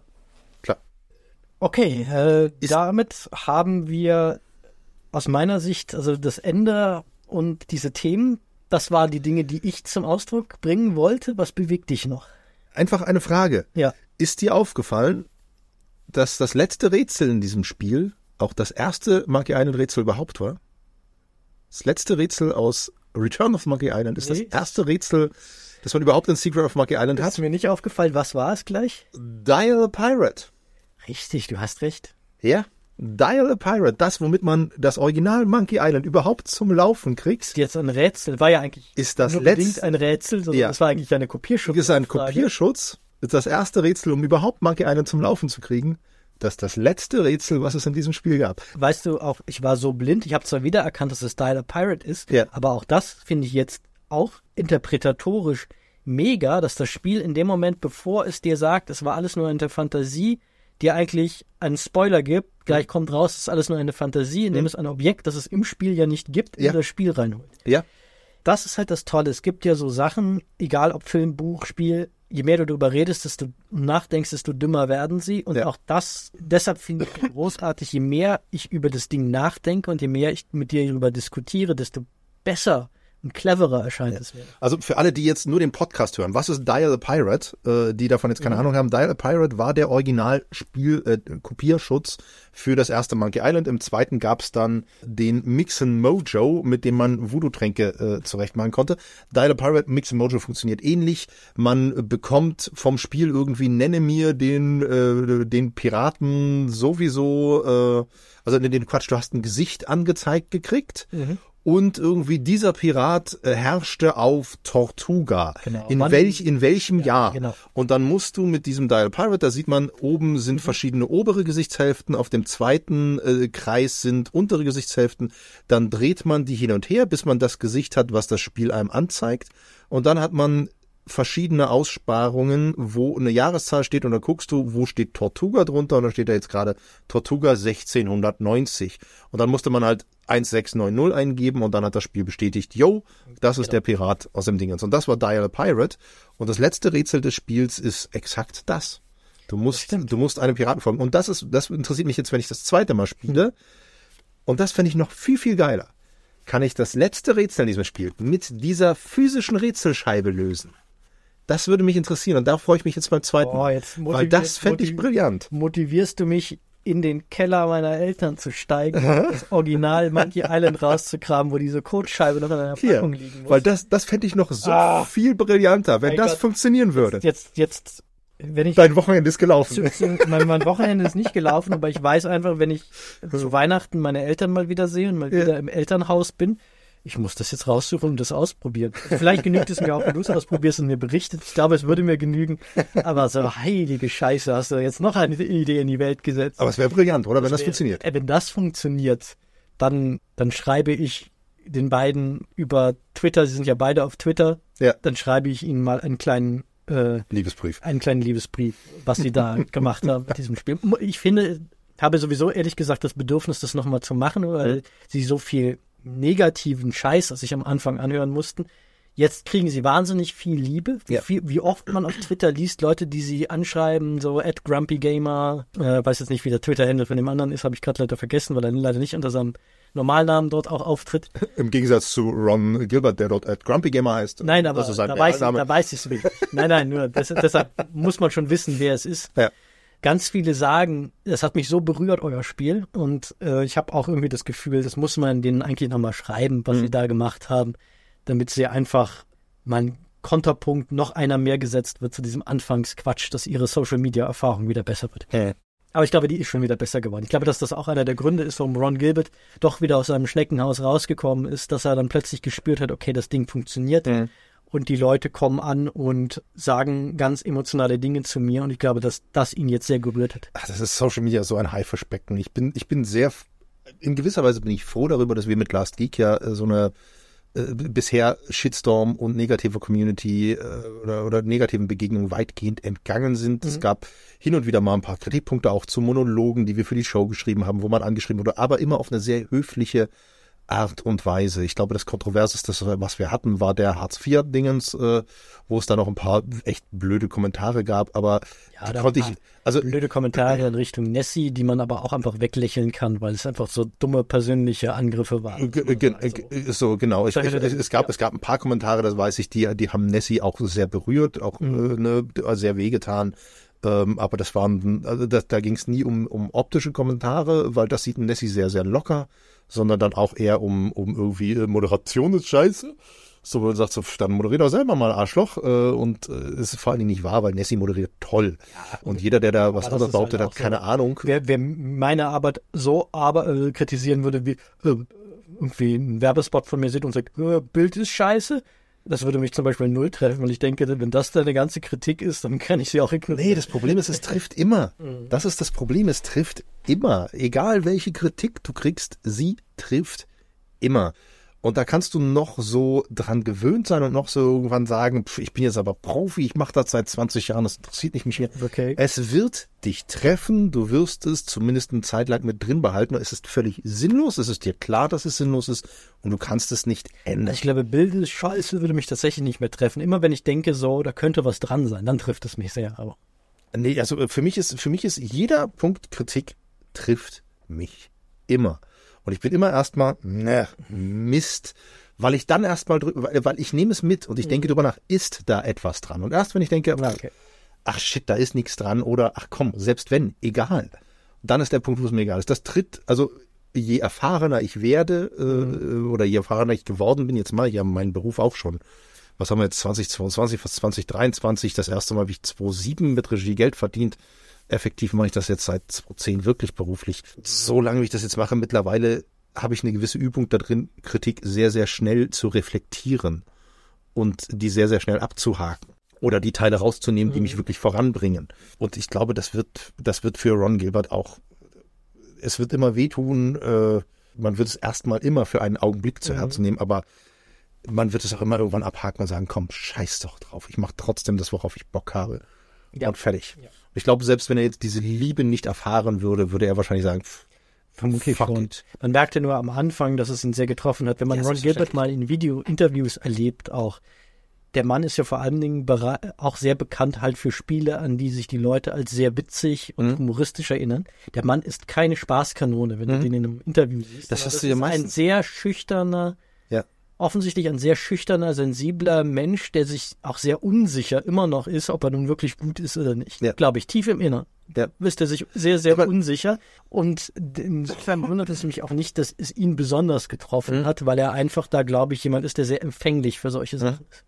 Ja, das hast du ja meistens mit Menschen, die eigentlich effektiv eher ein bisschen sensibel sind und Weil bei den, zurückgezogen sind, introvertiert bei dem sind, die Dave, machen die lustigsten Sachen. Bei dem Dave Grossman, der seinem Partner in Crime da zum Beispiel, hat es immer so den Eindruck, dass der so ein bisschen spielerisch umgegangen ist, der so ein bisschen dickeres Fell und sich so ein bisschen auch teilweise über die Leute lustig gemacht hat und dann natürlich verbal Kreise um sie gelaufen ist, weil er halt ein professioneller Autor ist und die anderen nur Trolle. Ja. Und dass da schon auch einfach diese Persönlichkeit eine sehr große Rolle gespielt hat. Ich meine, du kennst mich ja jetzt auch schon seit 17 Jahren und ich war ja auch, also wir beide waren ja eigentlich sehr, sehr introvertierte, ruhige Gesellen, wo man, wenn man uns so kennengelernt hat, nicht unbedingt gedacht hat, dass da durchaus auch Humor drin steckt. Ja. Und, also ich weiß noch, als ich weiß noch, als ich angefangen habe dann auch mit Theater und es auch darum ging, dass ich doch irgendwie gerne Komödien machen will und so weiter, also professionell Theater. Da habe ich ja schon studentisches Theater, das waren ja immer eigentlich lustige Sachen, bis auf das eine Stück, was mal sehr ernst war. Ansonsten war es immer Unterhaltung und immer mit ganz viel Witz. Und aber im professionellen Bereich, wie es dann ist, aber du hast, also du kannst doch nichts Lustiges machen. Das ist doch immer so ernst und nachdenkerisch und macht doch nichts Lustiges. Ich mache nur lustige Sachen und die Leute, die dann an mir gezweifelt haben, die wollten dann nur noch mit mir arbeiten, weil das ist ja, dein Humor ist so geil, oder? Weil man mir das nicht unbedingt anmerkt, wenn ich privat bin, weil ich privat doch auch eher ein bisschen nachdenklich bin. So, es ist ja immer eine Rolle, die man nach außen spielt und das, was man zu Hause hat. Und ich denke mal, das ist bei Ron Gilbert auch, der tobt seinen Humor da aus, ist aber privat eher nachdenklich und ruhig. Das würde mich nicht überraschen. Also ehrlich gesagt, mich würde alles andere überraschen, weil wenn diese Menschen beide, auch wenn der Grossman ein bisschen extrovertierter ist als der Gilbert, wenn die beide nicht sehr nachdenkliche Menschen sind, hätten sie nicht dieses Spiel gemacht. Ja, das glaube ich auch. Ja, ist das schon tendenziell ein Schlusswort, um zum Fazit zu kommen, oder brennt dir noch was unter den Nägeln? Nee, mir hat auf den Nägeln gebrannt, dich auf Dial Pirate aufmerksam zu machen. Das habe ich runtergebracht. Sehr gut. Sehr schön, aber das hat ja erledigt. Ich muss tatsächlich sagen, das war so die ganze Zeit, ich dachte, ob Sebastian das gemerkt hat. Ich hoffe nicht, weil er hat garantiert viel, viel mehr gemerkt und ich hoffe, dass er diesen Punkt nicht gemerkt hat, damit ich ihn brutal überraschen kann. Und dass mir das gelungen ist, macht mich sehr glücklich. Hast du geschafft. Okay, dann schreiten wir reden auch schon wieder sehr, sehr lange, schreiten wir langsam Richtung Fazit. Ja. Wie gesagt, erwähnt habe ich schon, dass das wohl sehr erfolgreich war, das Spiel, und das jetzt überfordert. Das freut mich, das habe ich noch gar nicht mitgekriegt, finde ich super, freut mich sehr. Ich dachte, das war tatsächlich auch so ein Spiel, was dann so auf der Nostalgie-Schiene sehr gut funktioniert hat, für alle, die halt so wie wir in unserem Alter sind und damit groß geworden sind, und geil und Guybrush und... Kannst du dich erinnern, dass das erste, das Video, was gemacht hast für Andor, das kurze Ding, wo ich dir dann nur als Kritik hingegeben habe, beim nächsten Mal ein bisschen weniger Stan. Und du wusstest sofort, was ich meinte. Kannst du dich erinnern? Ja. So solche, also für Menschen wie uns, für die Monkey Island in den täglichen Gebrauch eingegangen ist. Ein bisschen weniger Stan heißt ein bisschen weniger mit den Armen fuchteln. Mhm. Weil Stan ist ja der die ganze Zeit mit den Armen fuchtelt. Und in dem Andor-Video hat Sebastian viel gestikuliert, viel mit den Händen gemacht. Mach ein bisschen weniger Stan. Mhm. Und also ich bin davon ausgegangen, dass für Menschen wie uns, die damit groß geworden sind, für die das in Popkultur und für die es in den popkulturellen Zusammenhang gehört, einfach für die wird das funktionieren und die werden das kaufen und spielen und lieben. Dass es auch darüber hinaus jetzt zu einem kleinen Erfolg geworden ist, freut mich sehr. Dass es vielleicht auch dadurch neue Leute gewonnen hat, für eine neue Generation auch entdeckt wird. Zum einen, mich sehr. Dass das Ding ist, und das war aber im Moment, als mir das klar wurde, da habe ich mich auch im Moment lang sehr, sehr alt gefühlt. Hm? Das Ding ist jetzt halt auch echt schon alt genug, dass schon neue Generationen auch damit aufgewachsen sein können, die dann teilweise von ihren Eltern daran geführt werden und jetzt dementsprechend auch Return to Monkey Island mit einer anderen Ebene der Nostalgie bereits spielen können. Tut wahrscheinlich auch sehr, sehr gut, dass ich weiß gar nicht, wie alt die jetzt sind, dass diese Special Editions rausgekommen sind, um 2.9 rum oder so, ich weiß das gar nicht. Das ist es halt. Ich habe sehr stark immer dazu geneigt, weil ich diese Originalzahl im Kopf hatte, die mal einer der Entwickler genannt hat, dass halt das Original, die ersten beiden Spiele sich beide so ungefähr 120.000 Mal weltweit verkauft haben. Das erste Monkey Island war da sogar noch eine Phase, da hatte Lucasfilm Games noch nicht mal eine eigene Abteilung für Shipping and Handling. Da war es ein Event, dass man, wenn ein Spiel fertiggestellt war, die ganze Firma zusammenkam zu einem irgendwie Potluck gemacht hat, also diese amerikanische Tradition, jeder bringt was mit irgendwie zum Essen und man schmeißt alles auf einen Tisch und dann haben sie da ein Wochenende lang gesessen und haben Disketten und Handbücher und so weiter in die Packungen geräumt, die Packungen zugeklebt, die Aufkleber alle drauf gemacht, die drauf müssen, die haben das von Hand, die Leute, die es auch kreiert haben und alle anderen, die die anderen Spiele gerade gearbeitet haben, immer wenn eins fertig war, kam man zusammen, hat das wie so ein Familienfeier gemacht und dann ein Wochenende lang sehr lustig Spiele verpackt, weil er einfach noch nicht so professionalisiert war. Das kam dann relativ schnell. Beim zweiten Teil war das wohl schon nicht mehr so. Aber das erste Monkey Island war noch ein Spiel, da lief das noch so. Und wenn du das hörst, dann denkst du halt, ja, das war damals für seine winzige Nerd-Nische ein großes Ding, aber keiner erinnert sich da wirklich dran in der Breite. Und dann stellst du fest, über die ganzen Wiederveröffentlichungen, darüber, wie darüber geschrieben wurde, wie wichtige Leute aus der Entertainment-Industrie, die heute große Namen sind, auch damit groß geworden sind, um dieses Thema Monkey Island weitergetragen haben. Man unterschätzt, wie wichtig, also wie großes Ding in der Popkultur das ist. Ja. Klar, das ist kein Star Wars oder Harry Potter oder sonst was, nicht annähernd, aber es ist viel größer, als man es von den ursprünglichen Bedeutung für möglich gehalten hätte. Mhm. Absolut. Absolut.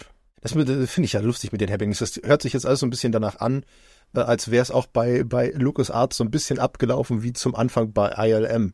So, also, wer die fantastische Light and Magic, also Licht und Magie Doku auf Disney Plus noch nicht gesehen hat, 6 Teile über Industrial Light and Magic, über die gesamte Entstehungsgeschichte, unbedingt angucken. Die ist fantastisch. Also auch für Leute, die mit Star Wars nichts anfangen können.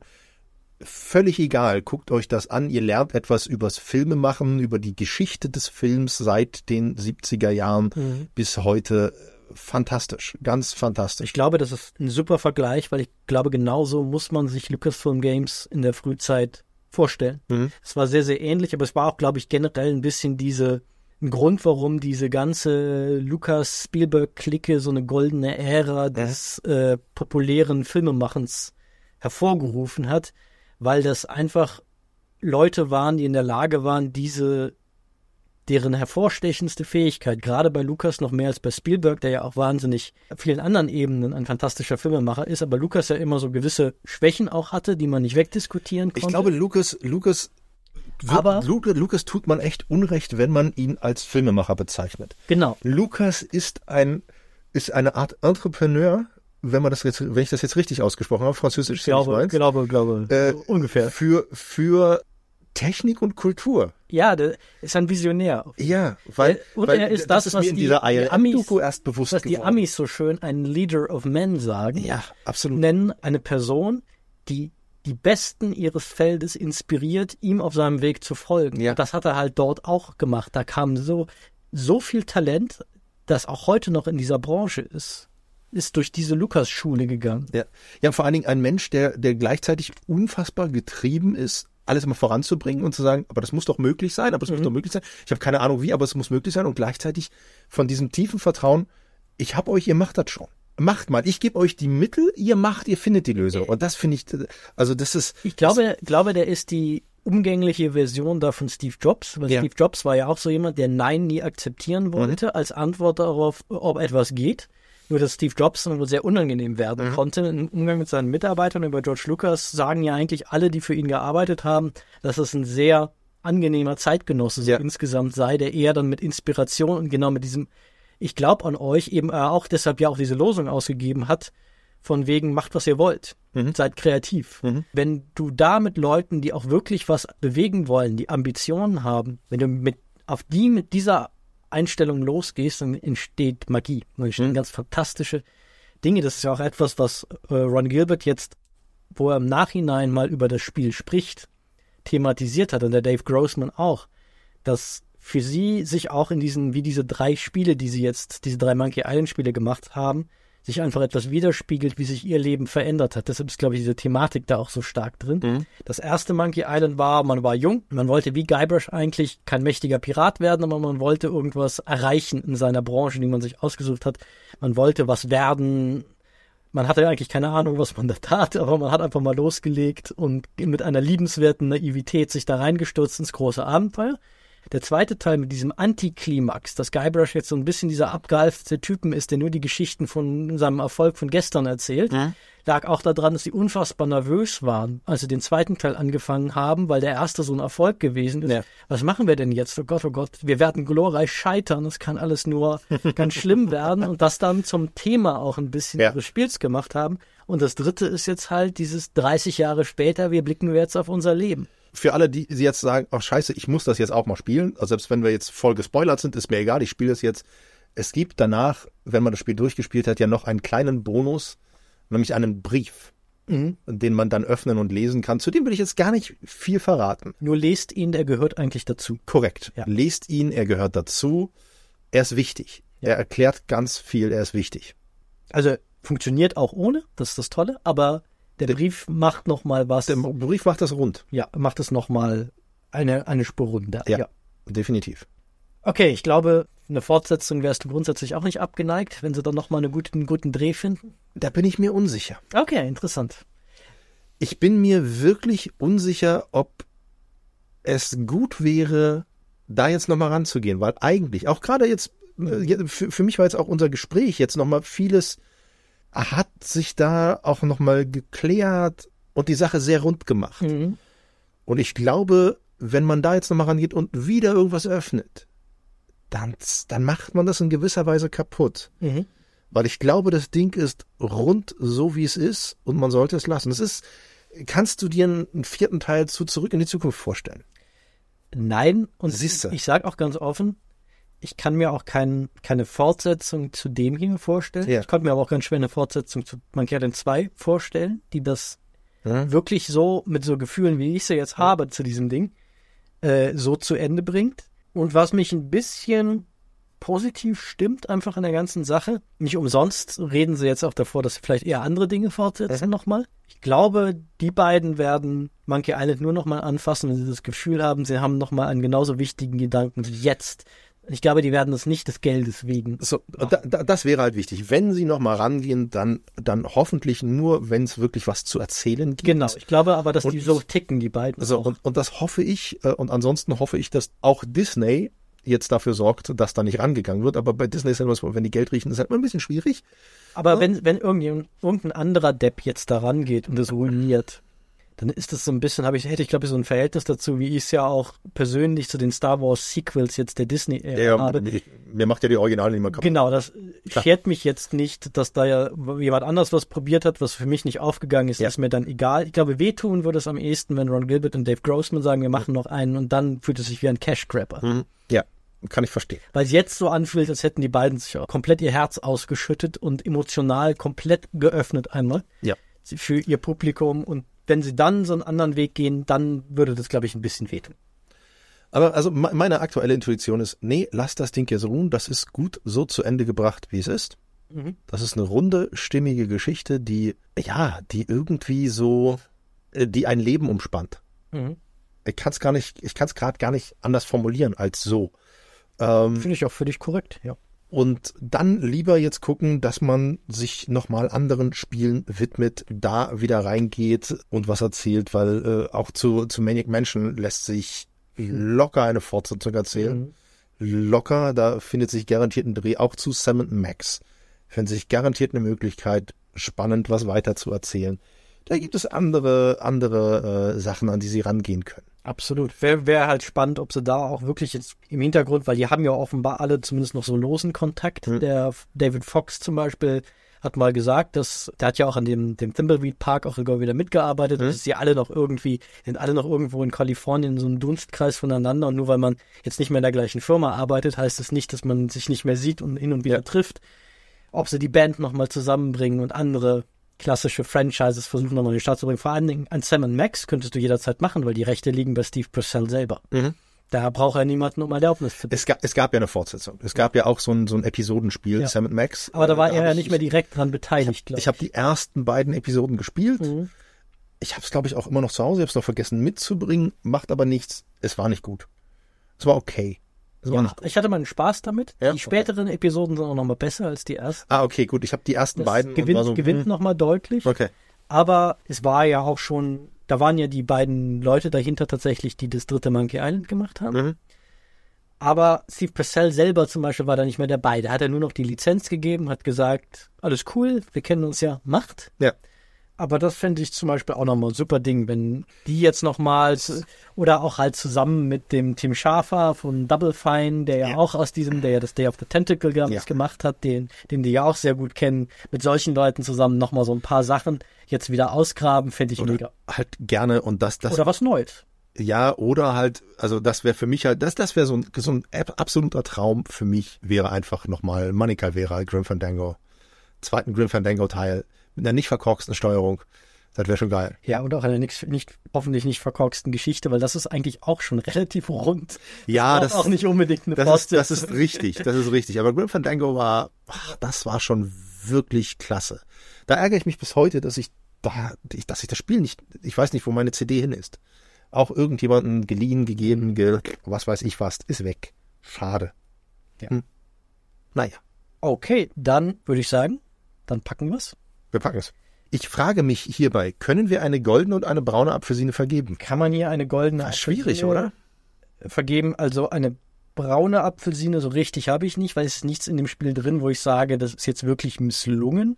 Ja. Am bräunlichsten ist sie, wie gesagt, noch bei diesen Affenkopf. Statuen-Rätseln irgendwie am Schluss, weil die so ein bisschen... Für mich war tatsächlich, was mich am meisten irritiert hat, einfach das ganze Spiel über, aber eigentlich effektiv seit unserem Gespräch heute tatsächlich ein bisschen Sinn ergibt, ist diese seltsame Beziehung zu Elaine.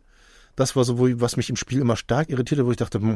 Die ja aber auch im Vorgänger angelegt ist. Du kennst jetzt ja, wie du selber gesagt hast, Monkey Island 2 hast du nicht mehr so viele Erinnerungen da. Monkey Island 2 macht dieses Thema ja schon auf, dass diese Beziehung eigentlich ein bisschen kaputt gegangen ist. Dass die Probleme, oder zumindest Probleme... Das haben sie ja in jedem, haben sie im dritten und im vierten Teil ist ja auch, das ist ja immer... Ja, aber im dritten ist es so ein bisschen so, am Ende besiegt die Liebe alles. Ja. Da ist es ein bisschen naiver und der Ron Gilbert, Dave Grossman Approach, die Art, wie sie das angegangen sind, das Thema, der war immer ein bisschen, ich glaube, ein bisschen mehr Lebensweisheit drin in diesem naiven Liebesmärchen, das Monkey Island 3 und 4 erzählte. Aber also eine braune Apfelsine fällt mir auch schwer und eine goldene Apfelsine muss ich tatsächlich auch sagen, ich glaube, die goldene Apfelsine geht tatsächlich an den Gag mit dem Mobbaum. Weil das war der Moment, wo ich wirklich einfach meinen Computer angeschrien habe vor Lachen. Das war so lustig. Das ist die goldene Apfelsine, das ist der Mobbaum, das ist ein Kracher. Eine braune Apfelsine habe ich nicht. Okay. Meine goldene Apfelsine, wenn ich denn eine vergeben sollte, könnte ich tatsächlich nicht an einen Einzelding vergeben, sondern die vergebe ich abstrakt dafür. Dieses Spiel ist Kunst. Und das ist so selten, das hat man eine goldene Apfelsine verdient. Jetzt aber bedanke ich mich, dass ihr dabei wart wieder und so lange durchgehalten habt, während wir uns mal wieder die Rinder fusselig geredet und euch die Ohren blutig geredet haben. Vielen Dank an alle, die uns so schön auf Patreon und Steady unterstützen. Ihr seid die wahren goldenen Apfelsinen dieses Projektes. Das ist ein Lob aus unseren Mündern.